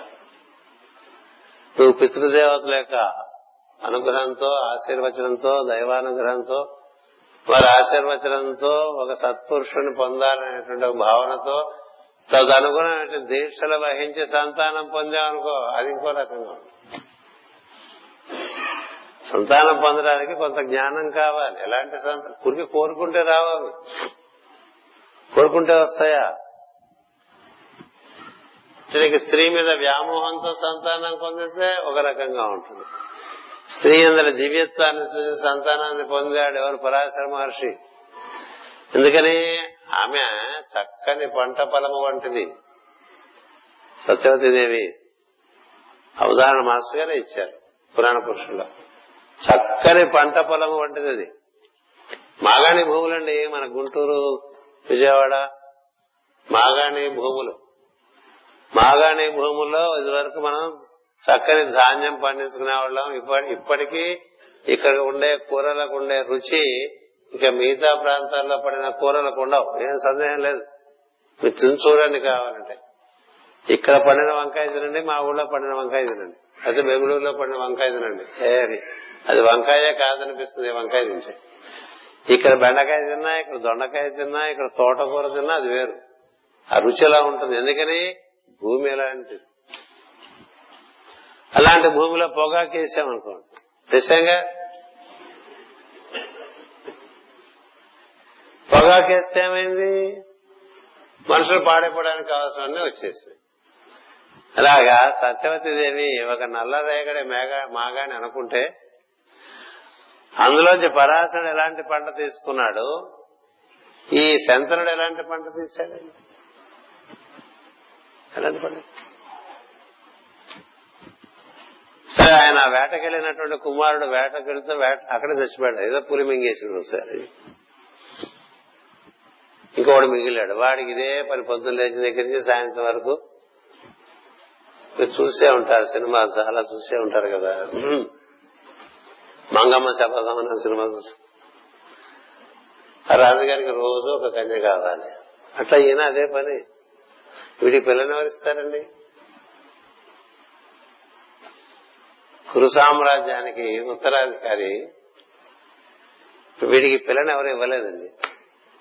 మొత్తం భరత భూమి అందు పిల్లని ఎవరు ఇవ్వడానికి అంగీకరించలే. ఎవరిస్తారు పిల్లని? వాడు ఎలాంటి వాడు అందరికి తెలిసిపోయింది ప్రపంచం అంతాను. అలాంటి వాళ్ళకి ఎవరైనా తీరు కూర్చుని పిల్లనిస్తారా? ఇవ్వరు. చూడండి, వాడు కుస్థితమైనటువంటి మనసుతో బెస్తరాజు అడిగినప్పటికీ తన కూతురికి కలిగే సంతానానికి రాజ్యం కట్టబెట్టాలని అడిగినా అది ఎలాంటి సంతానం వచ్చిందండి? అక్కడే మనకి తేడా పడిపోయింది కదా, రాజ్యానికి తేడా పడిపోయింది. అసలు ఈయనకి ఆ మోహం కలగటమే తప్పు. దానికి తగ్గట్టుగానే సంతానం కలిగింది. మరి ఇదే శంతనుడికి గంగాదేవి వల్ల ఎలాంటి సంతానం కలిగింది? మరి అక్కడ తేడా ఏం పడ్డది? ఇదే శంతనుడు కదా. అక్కడ గంగా ప్రభావము శంతనుడి కన్నా మించిన ప్రభావం. ఓ భార్యాభర్తల్లో ఎవరి ప్రభావం ఎక్కువగా ఉంటుందో వారి బుద్ధులే వస్తుంటాయి వారి పిల్లలకి, ఏం సందేహం లేదు. చూసుకోండి, తరచి చూసుకోండి అన్ని కథలు. వీడు తండ్రిని అనుసరించి ఉన్నాడా, తల్లిని అనుసరించి ఉన్నాడా అని తెలుసు. తండ్రిని అనుసరించి ఉన్నాడో తెలియాలంటే తండ్రి ఏ విధంగా ప్రవర్తిస్తాడో వాడికి అదే బుద్ధులు వస్తాయి. తల్లిని అనుసరించి ఉన్నాడా? తల్లిని ఇప్పుడు తల్లి తెల్లవారుజామునే లేస్తుంది అనుకోండి, తండ్రి లేవడనుకోండి. ఈ పుట్టినవాడు పొద్దున లేవడనుకోండి, తండ్రి పోలి లేచాడు అనుకోండి, తల్లి పోలి. లేదా అటు నుంచి ఇటు ఎటైనా కావచ్చు. మనం చూడొచ్చు ఎవరి ప్రభావం ఎక్కువగా ఉన్నాయి. పుట్టిన జీవుల్లో తల్లిదండ్రుల ప్రభావం తప్పకుండా ఉంటుంది. వాడిదైనా స్వభావం వాడికి ఒకటి ఉండగా వాడు నెమ్మదిగా దీన్ని జయించుకుని తన స్వభావంలో తను ప్రవేశించాలి 18 ఏళ్ళు వచ్చేప్పటికి. అయితే ఇవే కమ్మేస్తాయి. గంగాదేవి ప్రభావం చాలా అద్భుతమైనటువంటి ప్రభావం కనుక ఆమె ప్రభావం చేత శంతనుడు అలాంటి కుమారుణ్ణి పొందాడు. అందుకని ఆయన గాంగేయుడు కదా. భీష్ముడికి గాంగేయుడు అన్న పేరే ఎక్కువ తెలుసు, శాంతనవుడు అన్న పేరు చాలా తక్కువ తెలుసు. పురాణాలు రాసుకున్నప్పుడు కూడా వాళ్ళు ఏం రాస్తారంటే శాంతనవా శాంతనవా అని పిలవరు, గాంగేయ గాంగేయ అంటారు. ఎందుకంటారండి అంటే నాకు అది తలుచుకుంటేనే ఆనందం వస్తుంది. గంభీరమైన విషయం. పిచ్చి పిచ్చిగా రాయటం కాదు. ఋషి దర్శనాలు ఋషి రచనలు ఎలా ఉంటాయంటే అక్కడ ఆ పదమే కరెక్ట్, ఇంకో పదం రాదు. ఒక్కోసారి అర్జునుడు మరీ మట్టి బుర్రలాగా కనిపిస్తే కృష్ణుడికి పార్థ అంట. పార్థం అంటే మట్టి, పార్థ అంటే ఇప్పుడు వీడు మట్టి బుర్రతో ఉన్నాడు అని అర్థం. కౌంతేయ అంటాడు ఇంకోసారి. అంటే మరి కుంతి ఎలాంటిది ఉండదా? కుంతి కూడా ఉంటుంది. కౌంతేయ ఏమిటి, పార్థ ఏమిటి? విజయా అని ఎప్పుడు పిలవాడు కృష్ణుడు, ఎందుకంటే వాడికి ఇంకా నేర్చుకోవాల్సిన చాలా ఉంది కదా.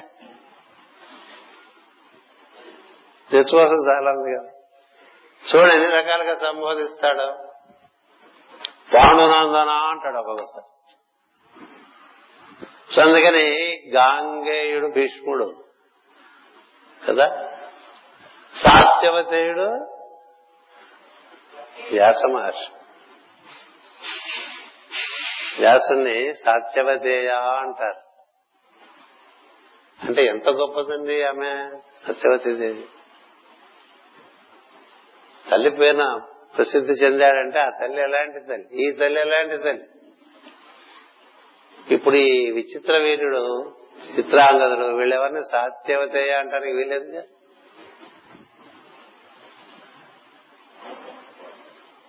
అందుకని వాళ్ళు అలా అయిపోయారు. ఒక పోనేపోయాడు, ఒకడికేమో పెళ్లి అవ్వట్లేదు, ఎన్నాటికి పెళ్లి అవ్వదు. మరి అట్లా తండ్రి వెళ్లిపోయే ముందు భీష్ముని ఒకటి కోరుతాడు, నాకు కలిగిన సంతానం ఈ రాజ్యాన్ని మరి ఎలా అంటున్నావు కాబట్టి దీనికి కాపుగా ఉంటావా అని. అలా ప్రకృతి ఆ రాజ్యానికి కాపలాదారుగా ఏర్పాటు చేసేస్తుందండి భీష్ముని.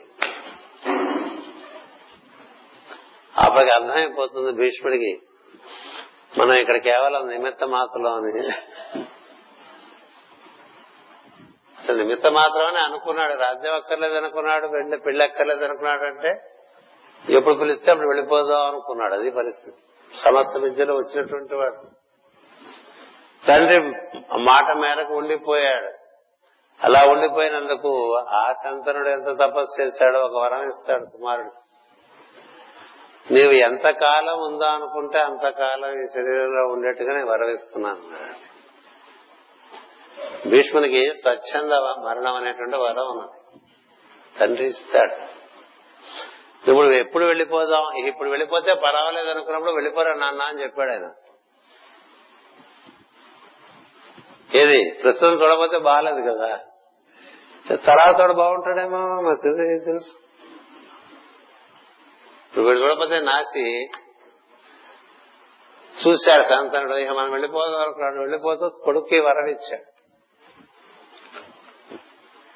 రాజ్యం కాపాడు, నువ్వు ఎప్పుడు వెళ్ళిపోదావు, ఎప్పుడు ఇది సరైన సమయం అనుకుంటే అప్పుడు వెళ్ళిపోకూడదు. ఆ సరైన సమయం రానేలేదు.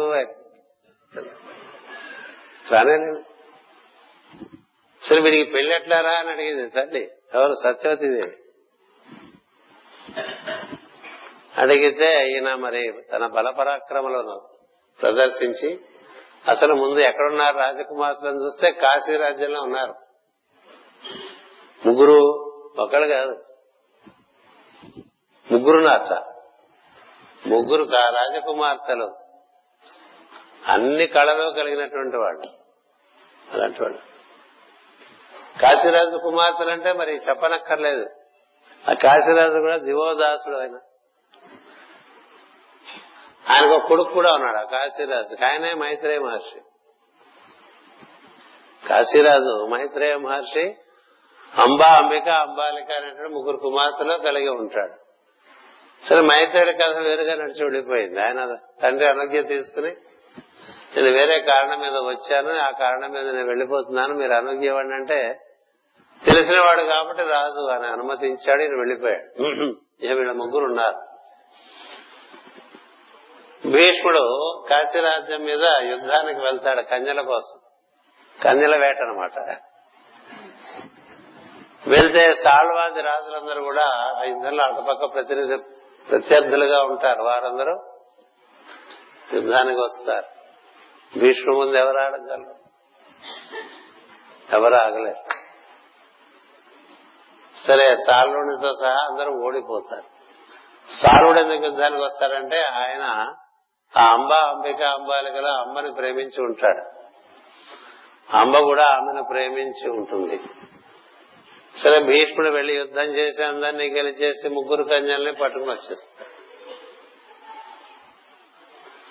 పట్టుకుని వచ్చేసి వాళ్ళకి సకల మర్యాదలు చేసి, నా ఉద్దేశం ఒక్కటే, మీరు మా తమ్ముడిని వివాహం చేసుకోవాలి, మిమ్మల్ని మేము గెలుచుకుని తెచ్చుకున్నాం కాబట్టి మా సొత్తు అని చెప్తాడు. అంటే అందులో అంబ అంటుంది, నా మనసు ఇదివరకే ఇంకోళ్ళకి ఇచ్చేసాను నేను, ఆ సందర్భంలో ఇప్పుడు మీ తమ్ముడిని వివాహం చేసుకోవడం ధర్మమేనా అని అడుగుతుంది. అంటే మనసు ఒక చోట, మనవ ఒక చోట కుదరదు కదా, అలా చేయకూడదు కూడా. మనవొక చోట, మనసు ఒక చోట కుదరదు. అందుకని భీష్మ అంటాడు, ఆ మాట నీవు తీసుకొచ్చేటప్పుడే చెప్పింటే బాగుండేది, నేను టైం ఇస్తేగా, ఇదే టైం ఇవ్వలేదు, పట్టుకొచ్చా. సరే, నా పొరపాటు అయిపోయింది, నువ్వు తప్పకుండా వెళ్లి సాల్వుడిని పెళ్లి చేసుకోమని చెప్పు అంటే, ఈ అంబ పాపం సాల్వుడి దగ్గరికి, భీష్ముడు నన్ను నీ దగ్గరికి నిన్ను వివాహం చేసుకోమని పంపించాడు, విషయం తెలిసిన తర్వాత ఆయన ధర్మాత్ముడు, అందుచేత మనం వివాహం చేసుకోవచ్చు అంటే ఆయన ఒప్పుకోడు. విచిత్రంగా ఉంటాయి పరిస్థితులు కదా. అదేమిటి ఎందుకు ఒప్పుకో, మన ఇద్దరం బాగా పరస్పరం గాఢంగా ప్రేమించుకున్నాం కదా అంటుంది. ప్రేమించుకున్న మాట వాస్తవమే, నీ మీద నాకు మనసు అన్నమాట వాస్తవమే, కానీ నేను నిన్ను కోల్పోయాను కదా అంటాడు. నిజమైనటువంటి పతి అంటే పతిని రక్షించుకోగలిగి ఉండాలి కదా, నేను నిన్ను రక్షించుకోలేకపోయాను కదా, నీకోసమే కదా నా యుద్ధానికి వచ్చాను, యుద్ధంలో నిన్ను పొందలేని వాడిని ఇప్పుడు భీష్ముడు సమ్మతించడం వలన నిన్ను పొందుతుంటే నాకు కొంచెం చిన్నతనంగా ఉంటుంది, అందుకని నేను పెళ్లి చేసుకుని చెప్పాడు. మరి శాస్త్రవది ధర్మం ఉంది అందులో. అంటే వాడు గిఫ్ట్ ఇస్తే ఇప్పుడు నేను తీసుకున్నట్టు ఒప్పుకుంటే, భీష్ముడు గిఫ్టేగా, నిన్ను గెలుచుకున్నది భీష్ముడు అని చెప్తాడు పైగా కదా. సత్యం అదే, నిన్ను గెలుచుకుంది భీష్ముడు, నేను వివాహం చేసుకోవడం నాకెందుకనో అంత సమ్మతం అనిపించట్లేదు. నిజమే, మన ఇద్దరి మధ్య మనసు ఉన్న మాట వాస్తవం అయినప్పటికీ నాకుగా నేను నిన్ను రక్షించుకోలేనాడు, నేను నీ భర్తగా తగనని చెప్పాడండి. అలాంటి ఇలాంటి ధర్మాలు భారతంలోనే దొరుకుతాయి, ఇంకెక్కడ దొరకవు. మనం ఒక్కొక్క సన్నివేశం మీద మనం బాగా విశ్లేషించుకోవాలి, కూర్చుని విమర్శించకూడదు. దేనైనా విమర్శించచ్చు, భారతాన్ని విమర్శించచ్చు, రామాయణాన్ని విమర్శించచ్చు, ఏ మహాత్ముని కథనైనా విమర్శించచ్చు. విమర్శించకూడదు, వివరించుకోవాలి. వివరించుకుంటే తెలుస్తాయి. అంటే సత్యమే అనిపిస్తుంది అంబకి. భీష్ముడు కదా నన్ను గెలుచుకున్నాడు, మరి ఈయన అన్నమాట నిజమే కదా అని మళ్ళీ భీష్ముడి దగ్గరికి వెళ్తుంది. ఈ లోపల భీష్ముడు అంబికనే అంబాలికనే ఈరోడు సన్నాసి విచిత్ర వీరుడు విడికించి పెళ్లి చేస్తారు. సరే ఈమె వస్తుంది, వచ్చి నన్ను నువ్వు వివాహం చేసుకోవాలని అడుగుతుందండి. అది ధర్మం అని చెప్తుంది. ఎందుకంటే నువ్వే నన్ను గెలుచుకున్నావు కాబట్టి, నువ్వే నన్ను వివాహం. 16,000 మంది గోపికలు, కన్యలు, రాజకుమార్తెలు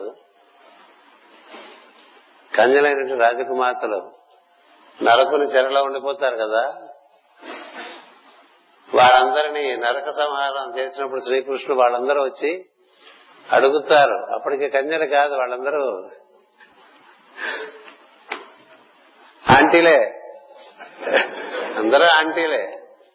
ఇప్పుడు మేము ఇంటికి వెళ్ళటానికి లేదు, మా ఇంట్లో మా అమ్మా నాన్న కూడా ఉండిండరు కదా, ఇంట్లో అమ్మా నాన్న ఉండరు.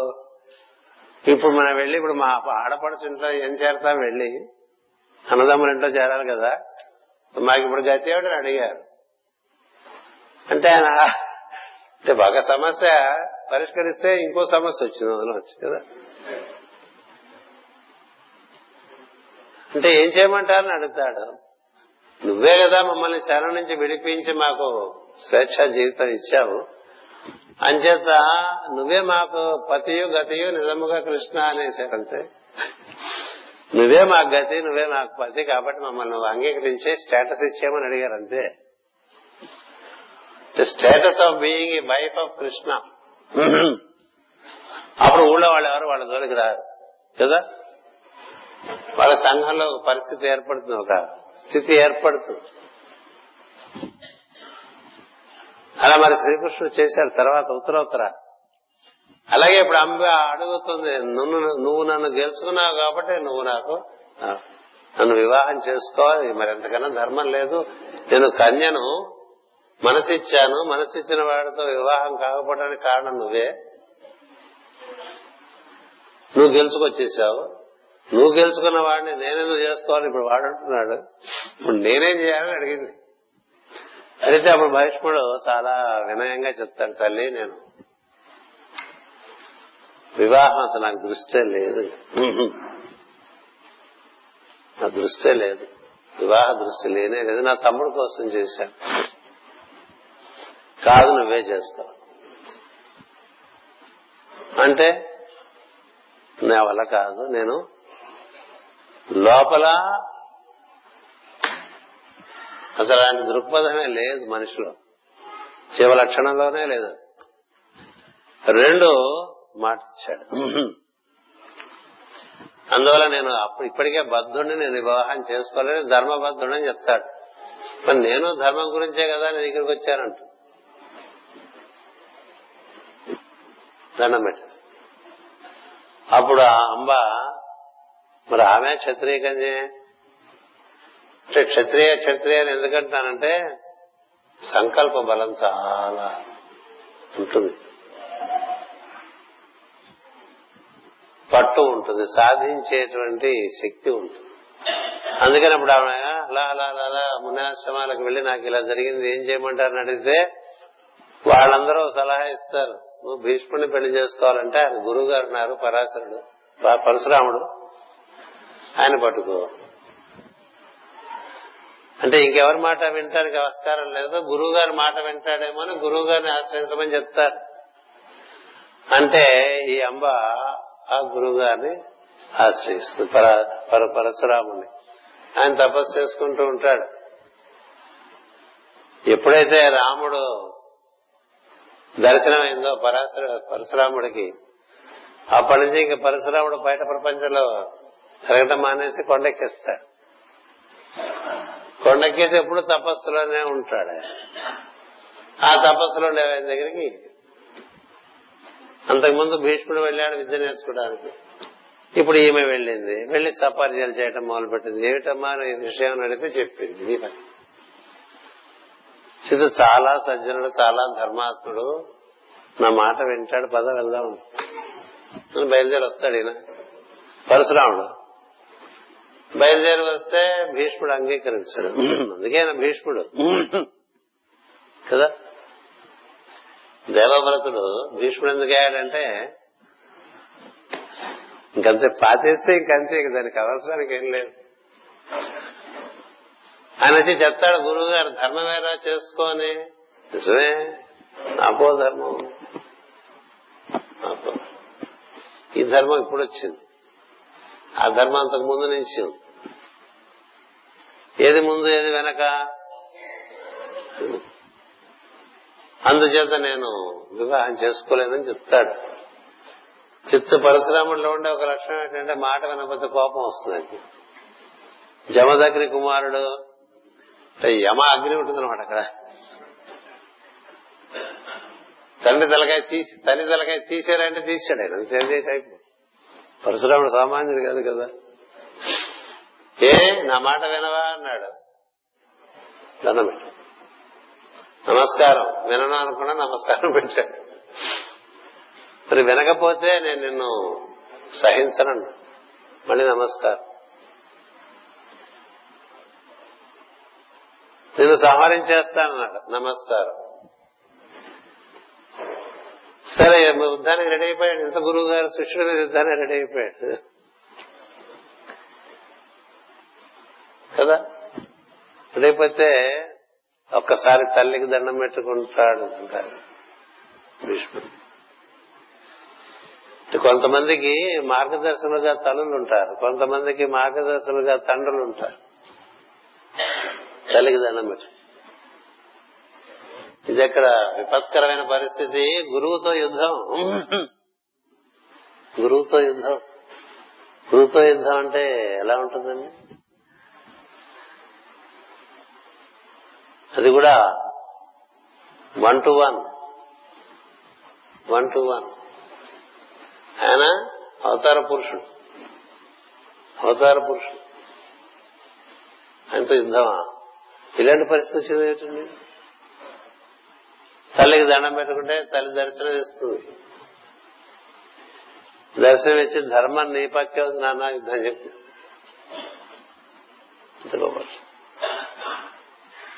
ధర్మం నీ పక్కే ఉంది, యుద్ధం చేయమని చెప్తుంది. అతడు పరశురాముడు కావచ్చు, మరొకటి కావచ్చు, ధర్మంకే విజయం, ఇంకో దాని విజయం. అంతే. భీష్ముడు ముందు 2 నమస్కార బాణాలు వేస్తాడు, ఇక యుద్ధం చేస్తూ ఉంటాడు. పరశురాముడు అలా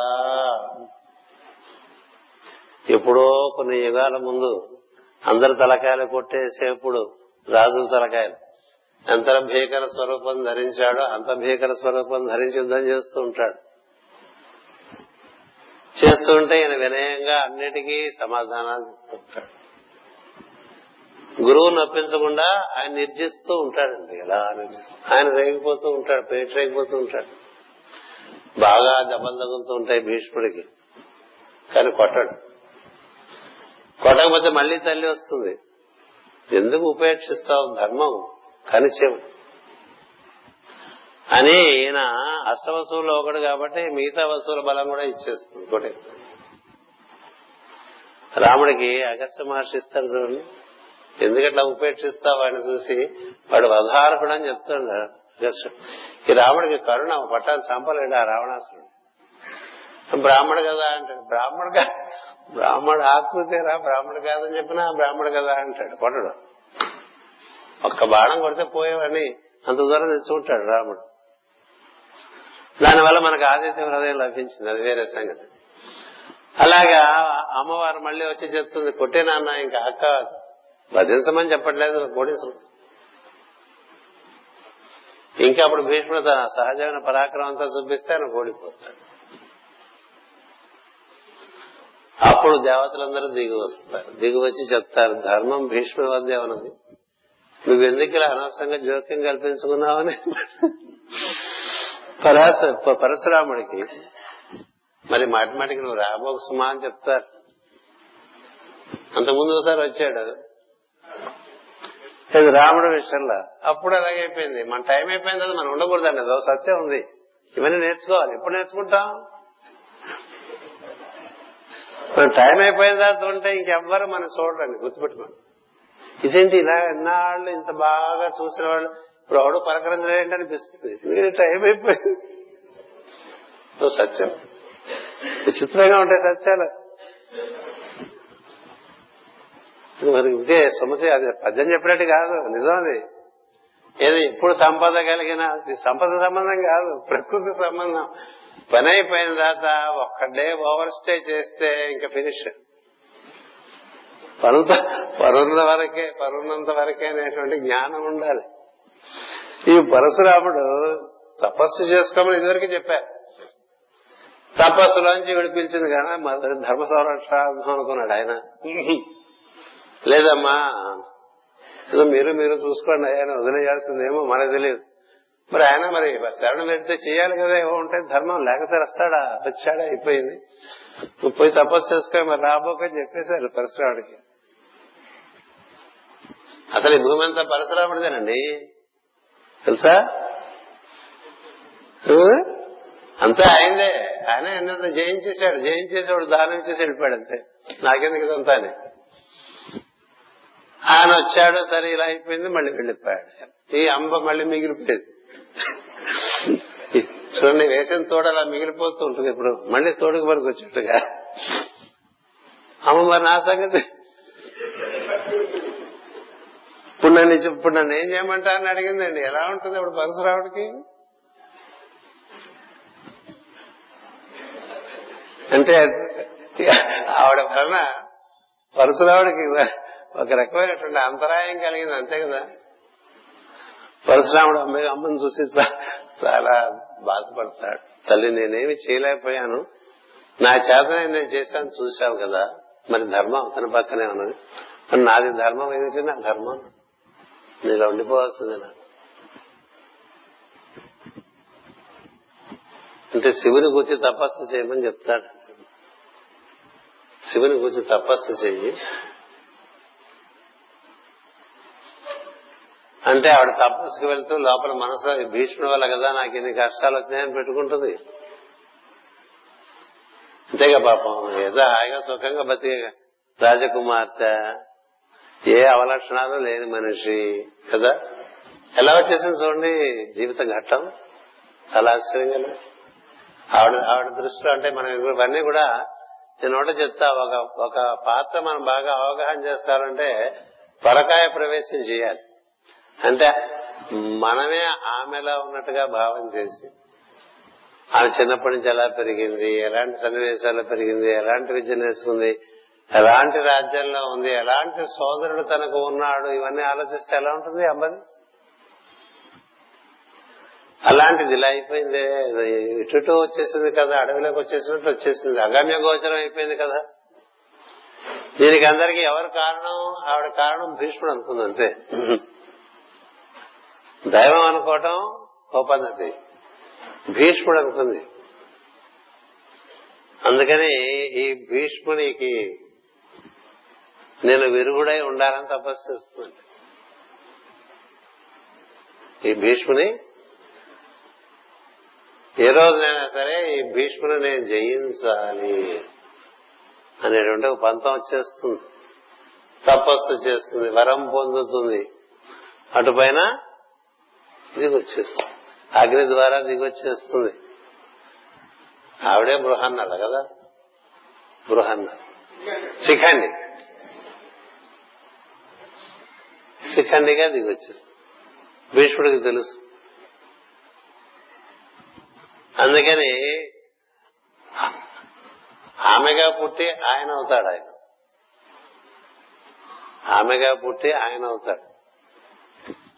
అలాంటి వాళ్ళతో యుద్ధం చేయను అంటాడు భీష్ముడు.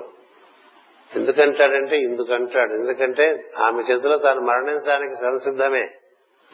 కారణం ఏమిటంటే మరి ఆమెకు అన్యాయం జరిగిన మాట వాస్తవం. అదే చివరి రహస్యంగా చెప్తాడు. ఆయన పట్టుకొచ్చి కూర్చోబెట్టుకున్న రథంలో నేను అన్ని పక్కన పడేస్తాను, కొట్టేసుకోండి రాని కదా. ఒక జ్ఞానికి తిరిగిపోవటం అంటే ఉండదు కదా. జ్ఞాని ఎవరి జ్ఞాని, వాడు అన్ని తెలిసినవని చెప్పని వాడే జ్ఞాని, చెప్పేవాడు జ్ఞాని కాదు. అబ్బా కదా, జ్ఞానులు మౌనంగా ఉంటారు, అజ్ఞానులు మాట్లాడుతూ ఉంటారు. అందుకని ఎవరు తెలిసిన వాట అంటే నాకు తెలియదని తెలిసినవాడు తెలిసినవాడు, అంతకన్నా జ్ఞానం ఎవరంటే నాకు తెలియదని కూడా తెలియనివాడు. అట్లా రాస్తారు పద్యం, ఎప్పుడు తీస్తా, భాగవతంలోనే ఉంది. నాకంతా తెలుసు అనుకున్నవాడు మహాపూర్ణ అజ్ఞాని. నీకు తెలుసు, ఈయనకి తెలుసు, కృష్ణుడికి తెలుసు, ఎవరికి తెలియదు. అందుకని ఆయన పట్టమని ఆయనే చెప్తాడు, భీష్ముడే చెప్తాడు చెట్టు చివరి. ఎందుకని ఆమె తృప్తి చెందుతుంది, మరి ఆమెకు కూడా న్యాయం జరగాలి. ఇప్పుడు ధర్మం ఎంత నువ్వు వెనక చెట్టు వెనక బాణం కొట్టి దాని గురించి ధర్మశాస్త్రం చెప్పినా వాళ్ళ విషయంలో మళ్లీ అవతారంలో అలాగే చెట్టు చాటు నుంచి కూడా బాణం వేస్తే తనకి తగిలి తన శరీరాన్ని వదిలేస్తాడు శ్రీకృష్ణుడు కదా. అందుకని ధర్మానికి అసలు తిరిగే లేదు. ధర్మాన్ని నిర్వర్తింపబడవలసిందే ఎవరి విషయంలో సరే, తప్పించుకు తీరడానికి వీలే లేదు. ఇప్పుడు కాదు పై జన్మ అలా ఉంటుంది. అందుకని తెలిసినవాడు కాబట్టి భీష్ముడు ఆమెను అంగీకరిస్తాడు. తన వల్ల తప్పు జరిగింది, కానీ తాను కావాల్సి చేసినటువంటి తప్పు కాదు. తను కావాలని అంబ మీద తనకే విధమైనటువంటి ద్వేషభావం లేనటువంటి వాడు. అలా పరిస్థితులలో వచ్చేస్తున్నాయి, కానీ తను నిమిత్త కారణం అయ్యాడు. అందుకని ఆమెను నిమిత్త కారణంగా చేసుకుని తను మరణించడానికి సిద్ధపడ్డాడు. ఎంతైందో టైం 8:16. అంటే సివివి గారు ఆయన ఇలా కరెంటు తీయటం కరెంటు పోవటంలో నేను ఎప్పుడు సివివి గారిని చూస్తూ ఉంటా. ఏమైనా మారిస్తే పోవకుండా చెప్తా. అదే బ్యాటరీ.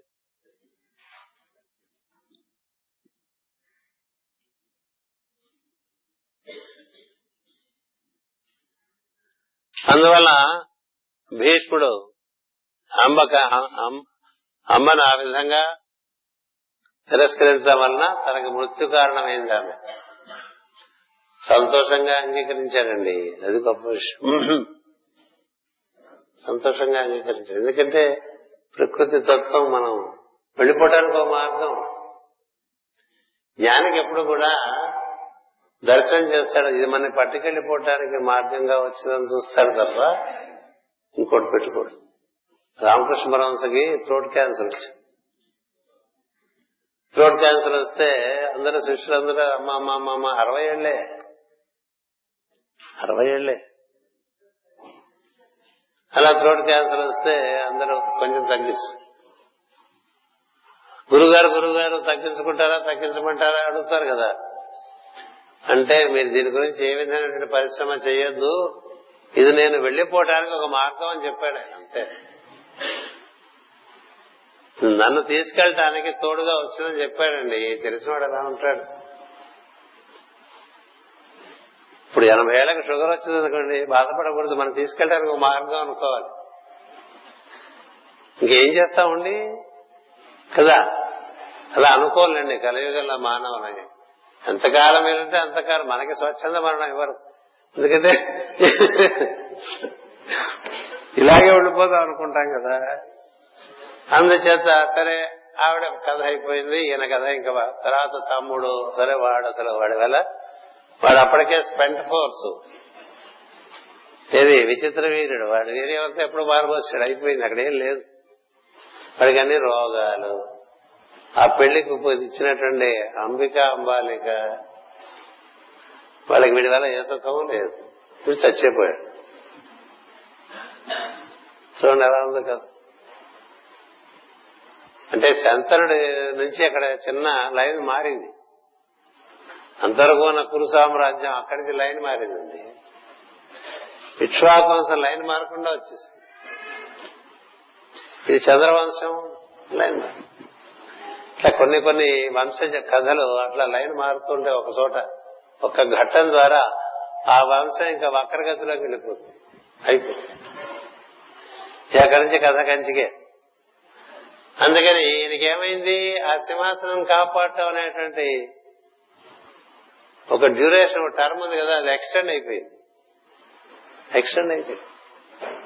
ఇప్పుడు తమ్ముడు నపుంసకుడు, వాడి వల్ల ఏం కాదు కాబట్టి ఇంత సామ్రాజ్యాన్ని ఎవరు పరిరక్షించాలి, తనే పరిరక్షించాలి.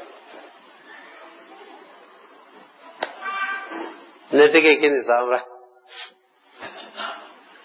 చెప్తే అప్పుడు కూడా సత్యవతిదేవి అడుగుతున్న, పోనీ నువ్వు ఏదైనా మంచి సంతానాన్ని కానీ ఇవ్వచ్చు కదా అని.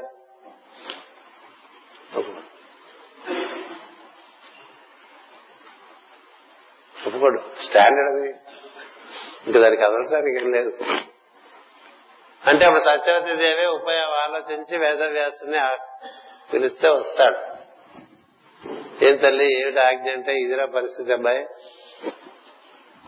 ఇద్దరు కోడళ్ళు, ప్రస్తుతం వైట్ డ్రెస్ లో ఉన్నారు,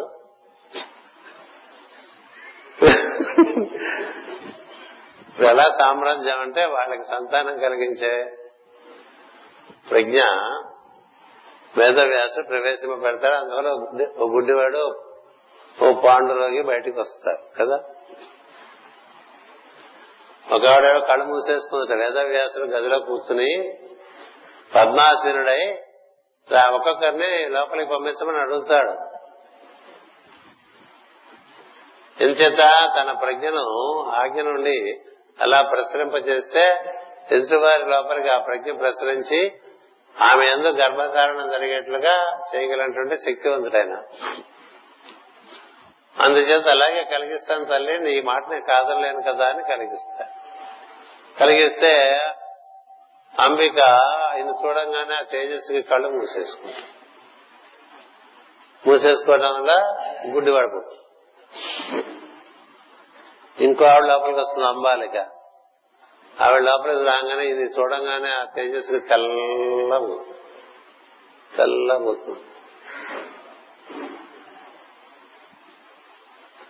అందుకని పాండురోగి పుడతాడు. ఇద్దరు బయటకు వెళ్ళిపోయిన తర్వాత వాళ్ళ అమ్మ వస్తుంది, ఏందన్నా ఏమిటి పరిస్థితి అని అడిగితే, లాభం లేదు తల్లి, ఇలా ఒకళ్ళకి గుడ్డివాడు ఇంకోళ్ళకి పాండురోగి పుడతారు, మరి అలా అంటే దైవలిఖితం అలా ఉంది మరి ఈ రాజ్యానికి అని చెప్తాడు. సంతానం తర్వాత సంతానం అంతా కూడా కురుసామ్రాజ్యం అంతా వ్యాసుడి పరంపరగా, వ్యాసుడి యొక్క ప్రజ్ఞ నిలబెట్టుకోలేకపోయారు వాళ్ళు కదా. అందుచేత సత్యవతి దేవి అంటే మరొక్కసారి పంపిస్తాను అంబికను, మరొకసారి పంపిస్తానంటే నవ్వుతాడు కదా. అందుకలా అది అమోహపడతాము, జరగవలసింది జరుగుతుంది, ఇంక మనం చేసేదేం లేదని. కానీ వీళ్ళందరికీ ఏదో ఒక కర్తవ్యం అనేటువంటిది ఒకటి ఉంటుంది, మనం ఏం పూర్తిగా చేయలేదేమో సరిగ్గా. మరి ఆయనేమో వెళ్ళిపోయాడు, తను వచ్చి అక్కడ కూర్చుంది, ఇద్దరు తనకిద్దరు తోడయ్యారు కదా. ఇప్పుడు ముగ్గురు అక్కడ, అపార్ట్ ఫ్రమ్ భీష్ముడు రాయల్ ప్లాస్ లో ముగ్గురు విడోస్ ఉన్నారు అనమాట. అంచేత ఇంకొకసారి పంపిస్తాను రా అంటే తల్లి మాట కాదనలేడు. అందుకని మళ్ళీ అంబికకి చెప్తాడు, ఇంకొకసారి వెళ్ళదు తల్లి. ఆవిడ అప్పటికే భయపడిపోయి ఉంటుంది, షాక్ లో ఉంటుంది. మరి విఘ్నేశ్వరి ఇలాంటివి ఏం వేసినా పనికొచ్చేటువంటి పరిస్థితి లేదు. అందుచేత అలాగే అని ఆవిడేం చేస్తుంది, తన దాసిని పంపించింది.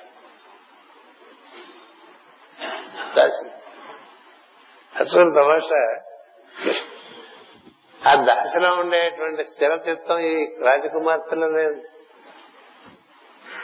విచిత్రం కదా, చాలా విచిత్రం. ఎవరిలో స్థిర చిత్తం ఉంది, ఎవరిలో సంస్కారం ఉన్నది జాతి చేత నిర్ణయం చేయగలరా, చేయలేరు. ప్రవర్తన చేత నిర్ణయించి, సంస్కారము చేత నిర్ణయించి, అది కదా భగవద్గీతలో చెప్పిన విషయం, భారతంలో చెప్పిన విషయం. సంస్కారం చేత నిర్ణయించాలి తప్ప ఇంకో రకంగా చేయకూడదు. ఆమె వచ్చి కూర్చుందని ఎదురకుండా నిశ్చలంగా కూర్చుంది. ఎంత ఆశ్చర్యం అండి, మనం ఆశ్చర్యపడద్దు. ఇద్దరు రాజకుమార్తెలు, కాశీరాజు కుమార్తెలు. వారిద్దరేమో వేదవ్యాసుని ప్రజ్ఞ తమలోనికి అందుకోలేకపోయారు. ఒకరు కళ్ళు మూసేసుకుని పడికిపోయారు, ఇంకొకరేమో తెల్లా పడిపోయారు. ఎందుచేత? భోగముల చేత. రాజకుమార్తె అవడం చేత భోగములకు లోనైపోయినప్పుడల్లా ప్రజ్ఞ బాగా సన్నగిల్లిపోతుంది. అందుకనే యోగమునందు ఉండేటువంటి వారు భోగాసక్తులై ఉండకూడదని చెప్తారు. ఎందుకంటే భోగము ప్రజ్ఞను సన్నగిలింప చేస్తుంది. ఈ దాసి మరి ఏమిటో, ఆవిడ పూర్వపుణ్యం ఏమిటో, ఆవిడ కథ ఏమిటో మనకు భారతంలో ఎక్కువగా లేదు. ఉంటుంది ఏదో కథ లేకుండా అలా అంతలాగా వేదవ్యాసుని ప్రజ్ఞని అందుకునేటువంటి ఒక అదృష్టం ఆమెకు ఎలా లభించిందో. ఇప్పటికే భారతం ఇంత అయిపోయింది కదా, అందుకని అది క్లుప్తంగా అలా ఉంచేశారు. మరి ఆమె నుండి సాక్షాత్తు యముడే దిగి వస్తాడు. యముడి పూర్వజన్మ, యముడికి శాప కారణం చేత ఈ నుంచి దిగి రావాల్సి వస్తుంది. చూడలేరా, యముడంటే ఎంతటి వాడండి? సాక్షాత్ విష్ణుమూర్తే. సృష్టిని యమించేటువంటి వాడు, నియమములు ఏర్పరిచి యమించేటువంటి వాడు. ఆయన దిగి వస్తాడండి. ఈ దాసి కన్య ద్వారా అప్పుడు మళ్ళీ తల్లి అడుగుతుంది, నీ కోడలు రాలేదు తల్లి, ఎవరినో పంపించింది, కానీ మహాత్ముడు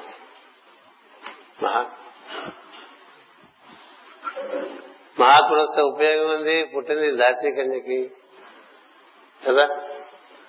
వాళ్ళిద్దరికి ఓ గుడివాడు, ఓ పాండురోగి, ఇద్దరు బాగా యోగాభ్యాసం చేసిన వాళ్ళు, ధర్మనిష్ట కలిగిన వాళ్ళు. ఈ గుడివాడికి రాజ్యం కట్టకూడదు,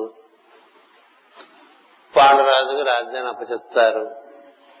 ఆయనకి తాతగారి పూలకులన్నీ దిగొస్తాయి. వేట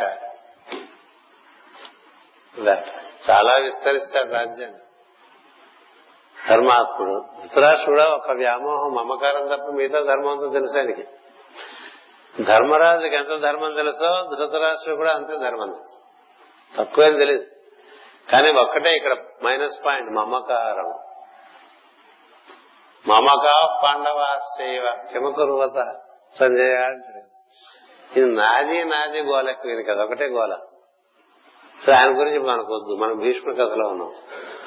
అంచేత ఇలా వచ్చేసరికి ఏమైంది వీరికి? ఈ పాండురాజు రాజ్యం వెళ్తాడు, పర్వాలేదు ఇంక మనం వెళ్ళిపోతున్న టైంకి ఈయన వేటకి వెళ్తాడు. వేటకెళ్లి అక్కడ శాపానికి గురైపోతాడు. ఆ శాపానికి గురైపోవడం వల్ల పాండురాజు నేను ఇంక రాజ్యంలోకి రాను, నేను ఇక్కడే ఉండిపోతానని నిర్ణయం చేసుకున్నాను.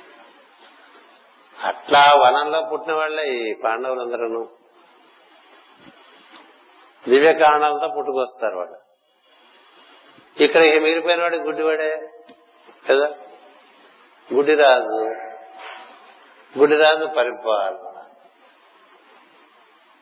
సో గుడ్డిరాజు పరిపాలనకి మరి మరి రక్షకుడు ఉండాలిగా. అంటే ఏమైంది? తమ్ముడికి రక్షకుడుగా ఉండేవాడు ఇప్పుడు తమ్ముడు కొడుకు కాదు, తమ్ముడు భార్య కొడుకు కదా. ఇలాంటివి తెలియాలంటే మనం పాశ్చాత్య దేశాలు వెళ్ళాలి. మనకు తెలిస్తే బాగా తెలుస్తుంటాయి ఇలాంటివి. అంటే ఇంకొకళ్ళ ద్వారా పొంది వీడి దగ్గర ఉంటూ ఉంటారు. కానీ కోడలి కొడుకు అంచేత వాడు గుడ్డివాడు. ఇప్పుడు వీడికి అప్పచెప్పి వెళ్ళిపోతే తండ్రికి ఇచ్చిన మాట నెరవేరదు. సో ఊడిగం కంటిన్యూ అయిపోయింది ధర్మం కోసం. అయిపోవడంతో ఇంకేమైంది? వీళ్ళు వచ్చేసారు, వాళ్ళు అందరూ మనవాళ్ళు. అంటే మనవాళ్ళు అంటే దుర్యోధనాథులు, అలాగే మనవాళ్ళు. గుడిరా సంతానం 100 మంది, పాండురాజు సంతానం. అది ఎప్పుడు ప్రశ్నార్థకమైంది. నిజంగా పాండురాజు పిల్లలు కాదు కదా వీళ్ళని. ఇది కదా ధర్మ సంకటం. అక్కడ కుంతీదేవి ఐదుగురు దేవతల ద్వారా ఐదుగురు కుమారుల్ని పొందుతుంది. అసలే దేవతల ద్వారా నాకు సహదేవుని కదా, ఇంద్రుడి ద్వారా అర్జునుణ్ణి, వాయుదేవుడి ద్వారా భీముణ్ణి. ఆకాశమా ధర్మస్వరూపమా ద్వారా ధర్మరాజు ఇలా పొందుతుంది. అందుకని వీళ్ళు పాండురా సంతానం ఎలా అంటారు అని ప్రశ్న. పాండురా సంతానం కాదు కదా అంటే ధృతరాష్ట్రుడు విచిత్రవీర్య సంతానమేనా? కాదు కదా, కాదు కదా. మరి ఆయనకి ఎలా సంభవించింది, వీళ్ళకి ఎలాగే సంక్రమించాలి రాజు. ఈ ధర్మం భారతంలో చాలా అద్భుతమైన విషయం. అందుకని దుర్యోధనుడు వాళ్ళు పాండురాజు పుట్టలేదు కదా, మా బాబాయ్ పుట్టలేదు కదా అంటుంటాడు వాడు. ఎప్పుడు అది వాడు పాయింట్.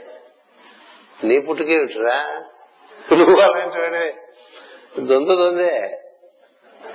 రెండు రకాలుగా తమాషాగా వచ్చేసింది అక్కడ, కాలంలో పట్టుకొచ్చేసింది. ఇలాంటి సందర్భంలో మన నాయకుడు అలా ఉండిపోవాల్సి వచ్చిందండి. అది చాలా విచిత్రమైనటువంటి విషయం కదా, ఉండిపోవాల్సి వచ్చింది. ఉత్తరాధికారి సరైన వాడు దొరికితే వెళ్లిపోదాం అనుకున్నటువంటి భీష్మునికి ఉత్తరాధికారి కనపడలే. చెట్టు చెట్టు ధర్మరాజు కనిపిస్తాడు, వాడికి రాజ్యాన్ని వరకు కదా. ఈ చిట్ట చివరికి కదా తనకు తెలుసు. ఇంకా ఈ లోపల యుద్ధం వచ్చేస్తుంది. భీష్ముడు నిన్న చెప్పాను, మంచి ఘట్టాలు ఉన్నాయి ఇంకా కూడా, కానీ మనం సాయంత్రంగానే భాగవతంలోకి రావాలి. అందుచేత ఆ భీష్ముడు అలా వేచి వేచి వేచి దురాగతాలన్నిట్లు చూస్తూ ఉంటాడు. అంటే నిమిత్త మాత్రం బాగా తెలిసిపోతుంది. ఇది మన వల్ల కాదు, వేరే కారణం ఏదో ఉంది, మనం ఇంతటితో దీన్ని పరిరక్షిస్తూ ఉందామని. ధర్మరాజు గోచరించిన తర్వాత ఆశపడు జ్యేష్ఠుడు, కానీ ఆయనకి రాజ్యం దక్కనే వారు చాలా కాలం. శతాబ్దం పాటు ఆయనకి రాజ్యమే దక్కదు. శతాబ్దం అప్పటికి భీష్ముడు వచ్చేసి 2 శతాబ్దాలు అయిపోతుంది. అందుకని ఆయన వృద్ధుడు. యుద్ధం అంటే వృద్ధుడంటే శరీరమే, ప్రజ్ఞ కాదుగా. అయినప్పటికీ ఆయన తేజవంతుడు, పరాక్రమవంతుడు. ఆయనతో ఎవరు యుద్ధం చేయలేరు. ఉత్తర గోగ్రహణం అప్పుడు భీష్ముడు అర్జునుడికి కావాలని లొంగిపోతాడు, మన్నిద్దామని. ధర్మం ఉంది కాబట్టి మన్నించడమే సత్యం పెట్టుకుంటాడు. కర్ణుడు కూడా అదే చెప్తాడు. మనం గెలవటం అనే మాట కళ్ళ ఊరికే కళలు పెంచుకోబోకని చెప్తాడు కర్ణుడికి. నువ్వు చాలా పరాక్రమవంతుడైన కాదను అని ఏమిటారు అర్ధరథుడు అంటారు, మహారథుడు కూడా అనకుండా. కర్ణుని అర్ధరథుడే అని పక్కన పెట్టేస్తాడు భీష్ముడు. ఇంతమంది కలిసి ఏం పడతానులే వాళ్ళ మీదనే, పడినా పోతుంది. అందుకని కర్ణుడు వచ్చి అడుగుతాడు, ఎందుకు ఇలా చేస్తున్నారు మీరు అని అడిగితే, ధర్మం మన పక్క లేదు, మనం ఓడిపోతాం. సత్యం లేదు మనలో, అక్కడే ఉంది సత్యం.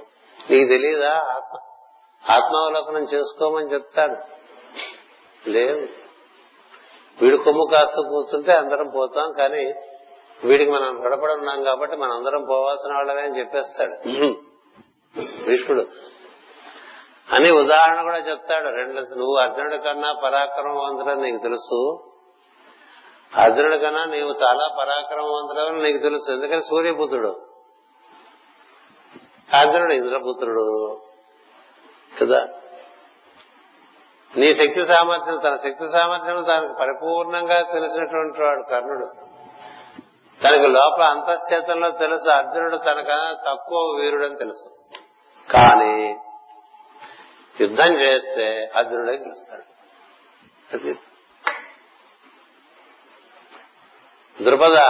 ద్రుపదుణ్ణి కోరిక అడుగుతాడు ద్రోణుడు గురుదక్షిణగా. అడిగినప్పుడు కర్ణుడు వెళ్తాడు, అర్జునుడు వెళ్తాడు, అందరూ వెళ్తారు. అర్జునుడే గెలుస్తాడు ద్రుపదుణ్ణి కదా.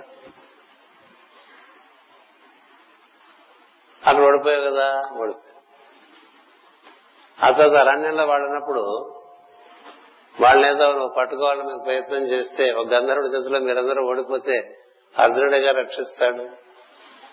అక్కడ నువ్వే ఓడిపోయావు, ఆయన గెలిచాడు కదా. అంతేకాదు ఉత్తర గోగ్రహణం అప్పుడు మనందరం వెళ్తే మనం ఓడిపోయాం కదా, అతడే గెలిచాడు కదా. అదే ఎందుకని అడుగుతాడు కర్ణుడు. అదే ఎందుకు సరే మీ సంగతి నాకు తెలుసు, మీరు వాళ్ళ పక్షపాతం మీకుంది, నా సంగతి ఏమిటంటాడు. నీ సంగతి నా సంగతి ఒకటే అంటాడు. ఏమిటంటే అక్కడ మన పరాక్రమంలో కాక మరొక విషయం ఉందన్నాడు. ఏమిటంటే ధర్మము. ధర్మం అటు పక్క ఉంది. అంచేత నువ్వు ఆయన కన్నా వీర పరాక్రమవంతుడు అయినప్పటికీ కూడా నువ్వు గెలవలేవు అర్జునుడి. నీకు అన్ని అడ్డంకులు వచ్చేస్తాయి, నీకు అన్ని అంతరాయాలు వచ్చేస్తాయి.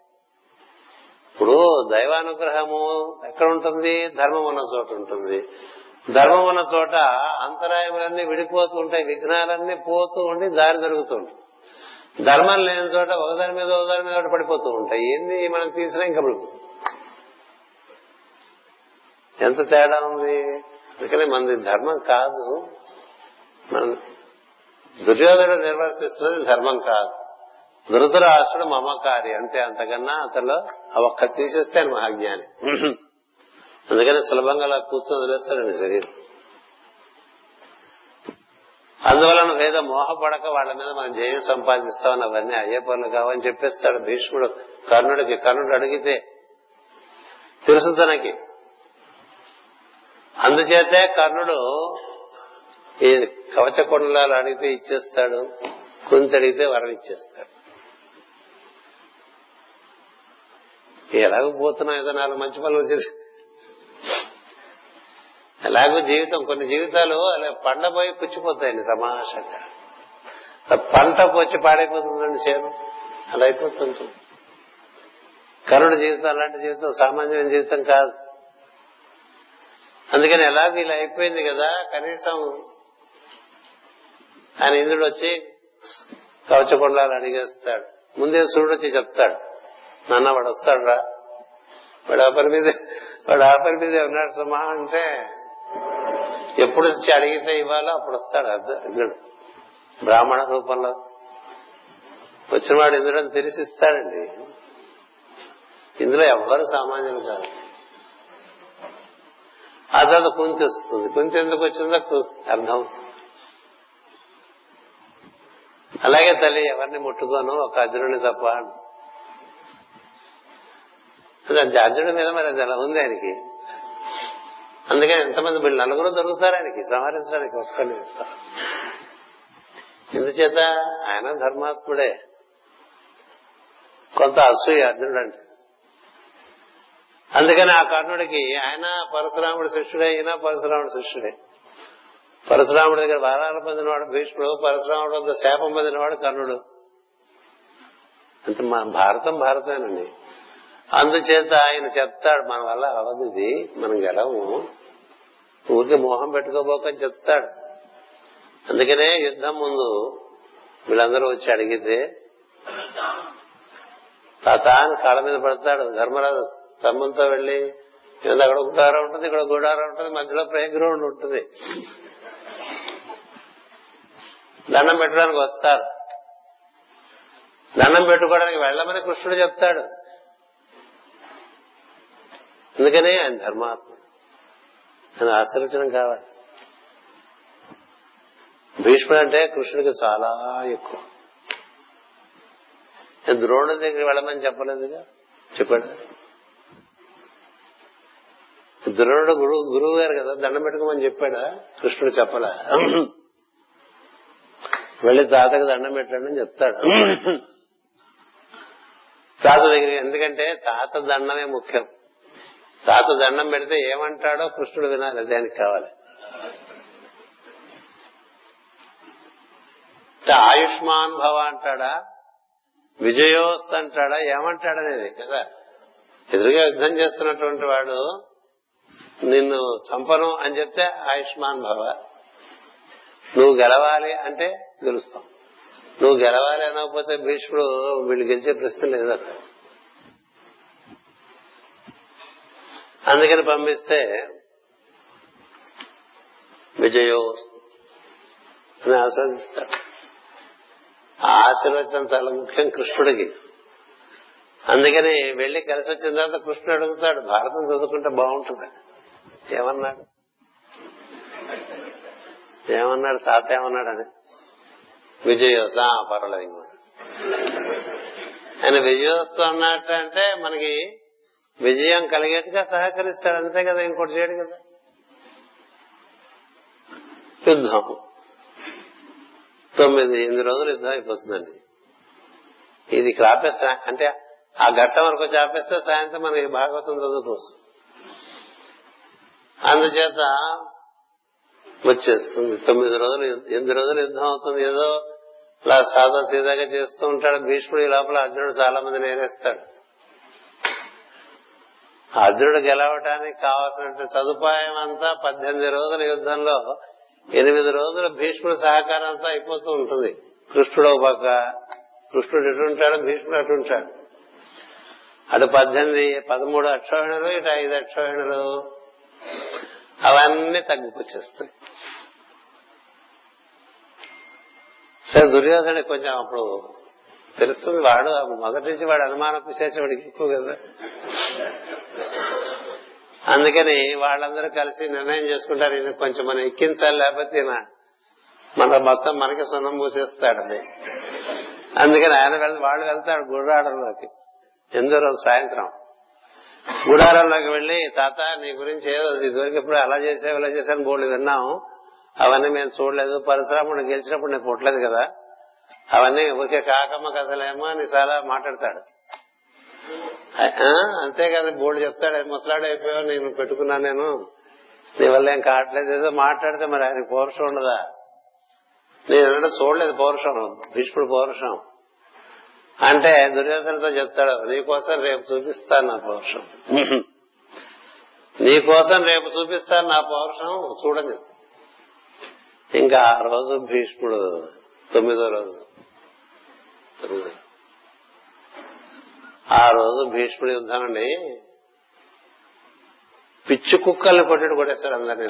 పిచ్చి కుక్కల్ని కొట్టాడే ఆశ్చర్యపోతాడు, ఏమిటి ఇట్లా పిచ్చెక్కింది, ఈ భీష్ముడికి ఏది ఇలా ఉన్నట్టు మారిపోయాడని. 8 రోజులు చాలా సంసారపక్షంగా చేశాడు యుద్ధం. 9వ రోజు సహజమైనటువంటి పరాక్రమం చూపించాడు భీష్ముడు. లేదు ఇంక కృష్ణుడు లేదు, అర్జునుడు లేదు, ఎవరైనా సరే పిడి పిడి పిడి పిడి పిడి కృష్ణుడు కూడా తగ్గిస్తాడు, అలా పడతాడు. మొత్తం పాండవుల సైన్యం, పాండవులు డిప్రెషన్ లో ఇక్కడ పెట్టుకొట్టేస్తాడు, అలా కొట్టేస్తాడు. సాయంత్రం సెలబ్రేషన్స్ ఏది ఆ గుడారాల్లో,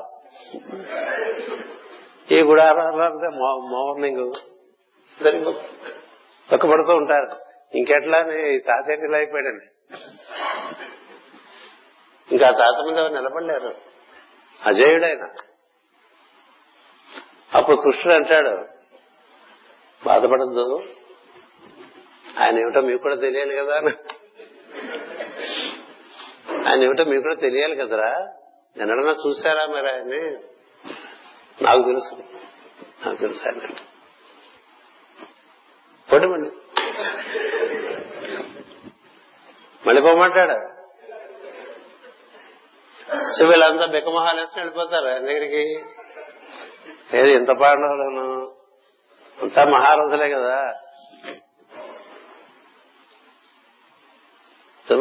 9వ రోజు సాయంత్రం వెళ్తారు వీళ్ళంతా. వెళ్తే అప్పుడు తాత ఎలా మరి విజయోత్సవం నువ్వు ఆశీర్వచనం ఇచ్చావు, నీ ఆశీర్వచనం సత్యం కావాలి కదా అంటే ఆయన అడుగుతాడు, ఆయన పంపించాడా మిమ్మల్ని? భీష్ముడు తెలియనివాడు కాదు, తెలుసు, ఆయన పంపించాడు కదా. నువ్వు సంపూర్ణంగా తెలియాలంటే కనీసం ఆ టీవీ సీరియల్ ఏమైనా చూడండి.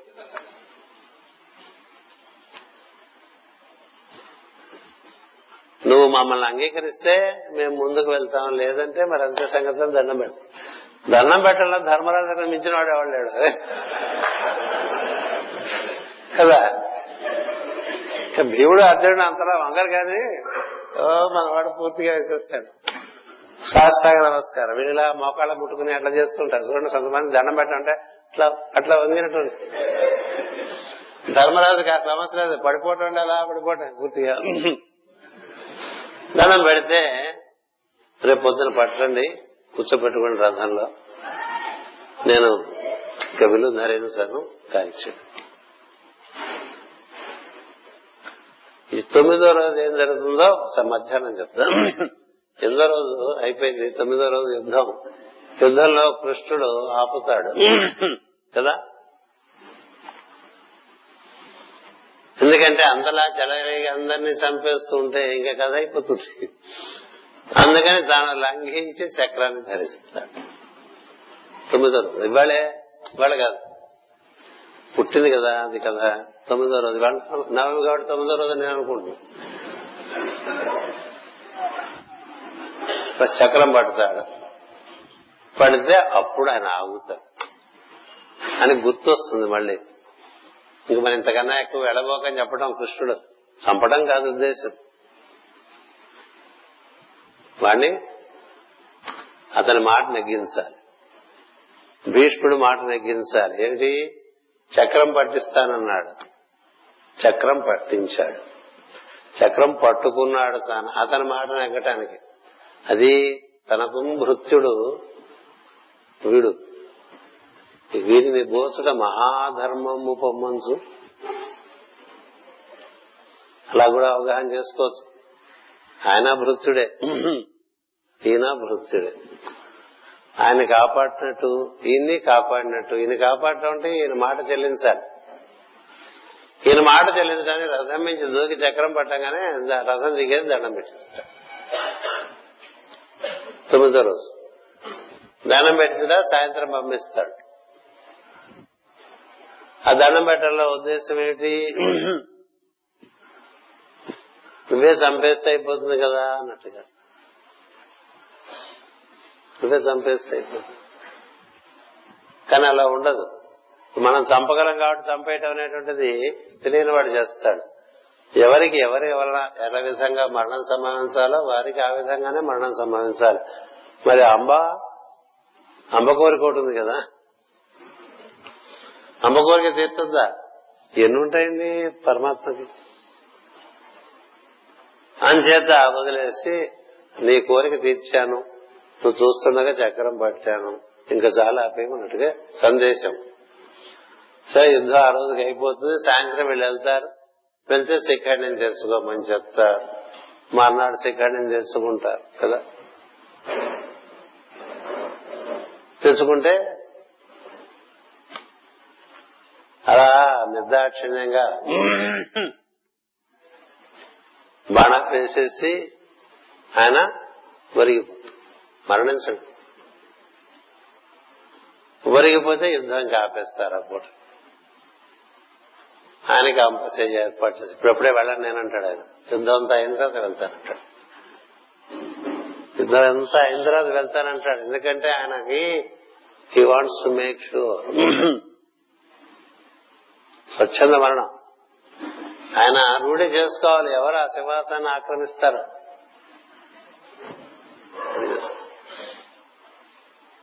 ఇలాంటి ఒక కథ వెనకాల నడుస్తుందని మనం ఆయన అనుసరించుకుంటూ వెళ్తే కనిపిస్తుంది. అందుకే నేను మరణించను, నాకు అక్కడ పక్కన అవుట్ సైడ్ ది గ్రౌండ్ నేల మీద పడుకోనేనంటాడండి. అది దేవతా స్వరూపం. అది మన్నైతే దింపేమంటారా? దింపేమంట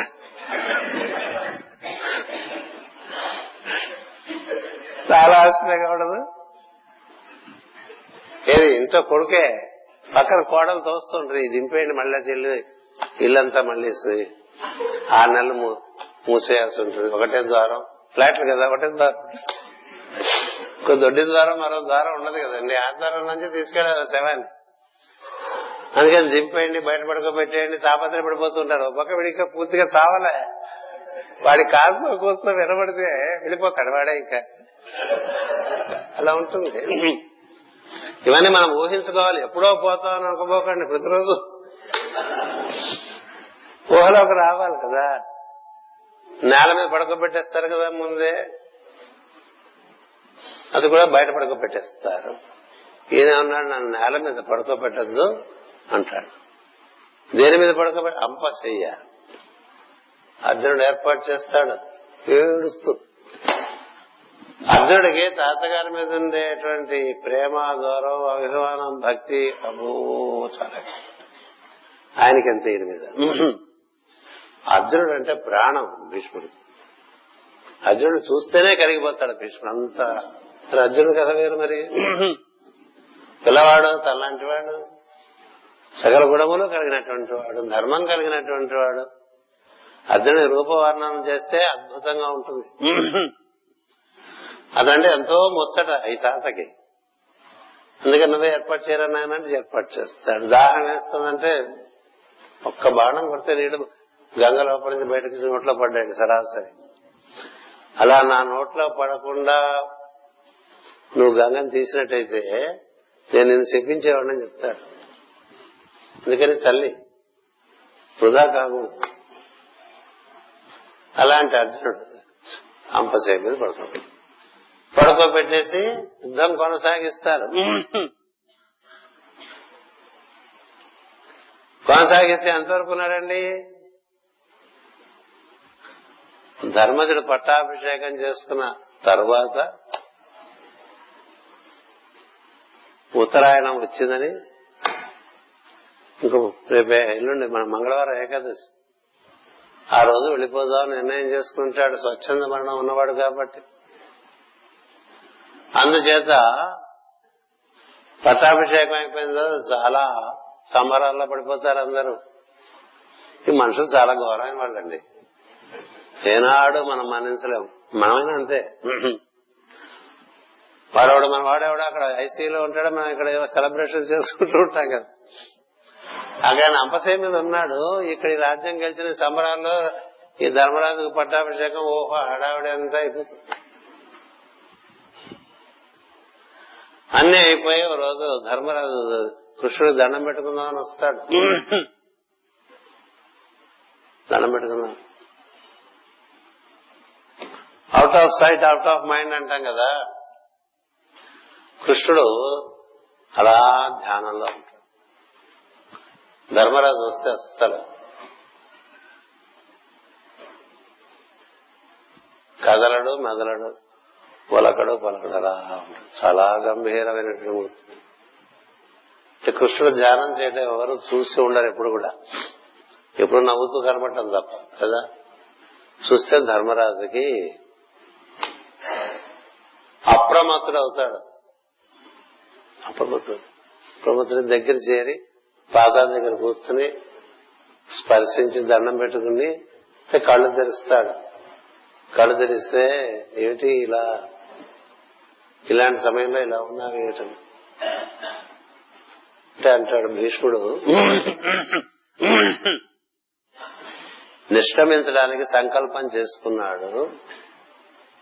ఈ భూమి మీద అలాంటి వెలుగు మళ్లీ దిగుతుందని మనం అనుకోలేము. అక్కడ సమస్త శాస్త్రములు ఉన్నాయి, సమస్త ధర్మములు ఉన్నాయి, సమస్త వేదములు ఉన్నాయి. అక్కడ లేనిది లేదు. నువ్వు తెలుసుకోవాల్సింది చాలా ఉంది. అలాంటి వాడు వెళ్ళిపోతున్నాడు. నా మనసు నన్ను అనుజ్ఞ కోరుతున్నాడు. నన్ను అనుజ్ఞ కోరుతున్నాడు రా, నేను వెళ్ళిపోతాను, వెళ్ళిపోనా అని అడుగుతున్నాడు. అది పరిస్థితి. పదపోదా ఉంటాడు. కృష్ణుడు గుర్తు చేస్తే తప్ప గుర్తు రానంత మత్తులోకి వెళ్ళిపోయారు చూడండి. అందుకని కృష్ణుడు పాండవులందరినీ తీసుకున్నాడు అర్జునుడి వ్రతంలో. అక్కడి నుంచి సాయంత్రం చదువుకుందాం. అక్కడి నుంచి ఇక్కడ ఉంటుంది. భాగవతంలో భీష్ముని కథ చెప్పరు కదా. అందుకని భీష్ముని పూర్వ వృత్తాంతం అంతా మనకి బాగా తెలిస్తే అప్పుడు భీష్ముడు పలికిన పలుకుల్లో ఉండే లోతులు మనకు బాగా తెలుస్తాయి. ఏదో మనకి సినిమాలో చూసిన భీష్ముడితో సరిపెట్టుకుంటే ఎక్కువ తెలియదు. ఎంతకాలం వేచి ఉన్నాడండి తండ్రి మాట కోసం. తమ్ముడు తరమైంది, వాడి కొడుకు తరమైంది, వాడి కొడుకు తరం వరకు అక్కడ మళ్ళీ రాజ్యం సుభిక్షము ధర్మరాజు చేతిలో అనేది స్థిరపరచుకున్న తర్వాతే దేహం వదిలాడు. అది భీష్ముని కథ. అలాంటి భీష్మ పితామహుడు అంటాం కదా, భీష్మాచార్యులు అంటారు. ఆయన ప్రవర్తన కానీ, ఆయన ధర్మం కానీ, ఆయన యొక్క పరాక్రమము కానీ, ఆయన జ్ఞానము కానీ నిరుపమానము. అందుకనే కృష్ణుని తర్వాత కృష్ణునంతటి వాడు భీష్ముడు. అలాంటి మహాత్ముని కథ మన ఏదో పుణ్యవశం చేత అనుకోకుండా నిన్న పొద్దున మనకు స్ఫురించడం, అది చెప్పుకోవటం జరుగుతోంది. సాయంత్రం దీన్ని మనం ఎలా విధంగా పూర్తిగా న్యాయం నాకు ఒక భయం, పద్యం పరచుకుంటే న్యాయం చేయలేదు. అదేమవుతుంది, ఒక పద్యమే మింగేస్తుంది గంట సమయం. అలా ఉంటాయి ఆ పద్యాలు.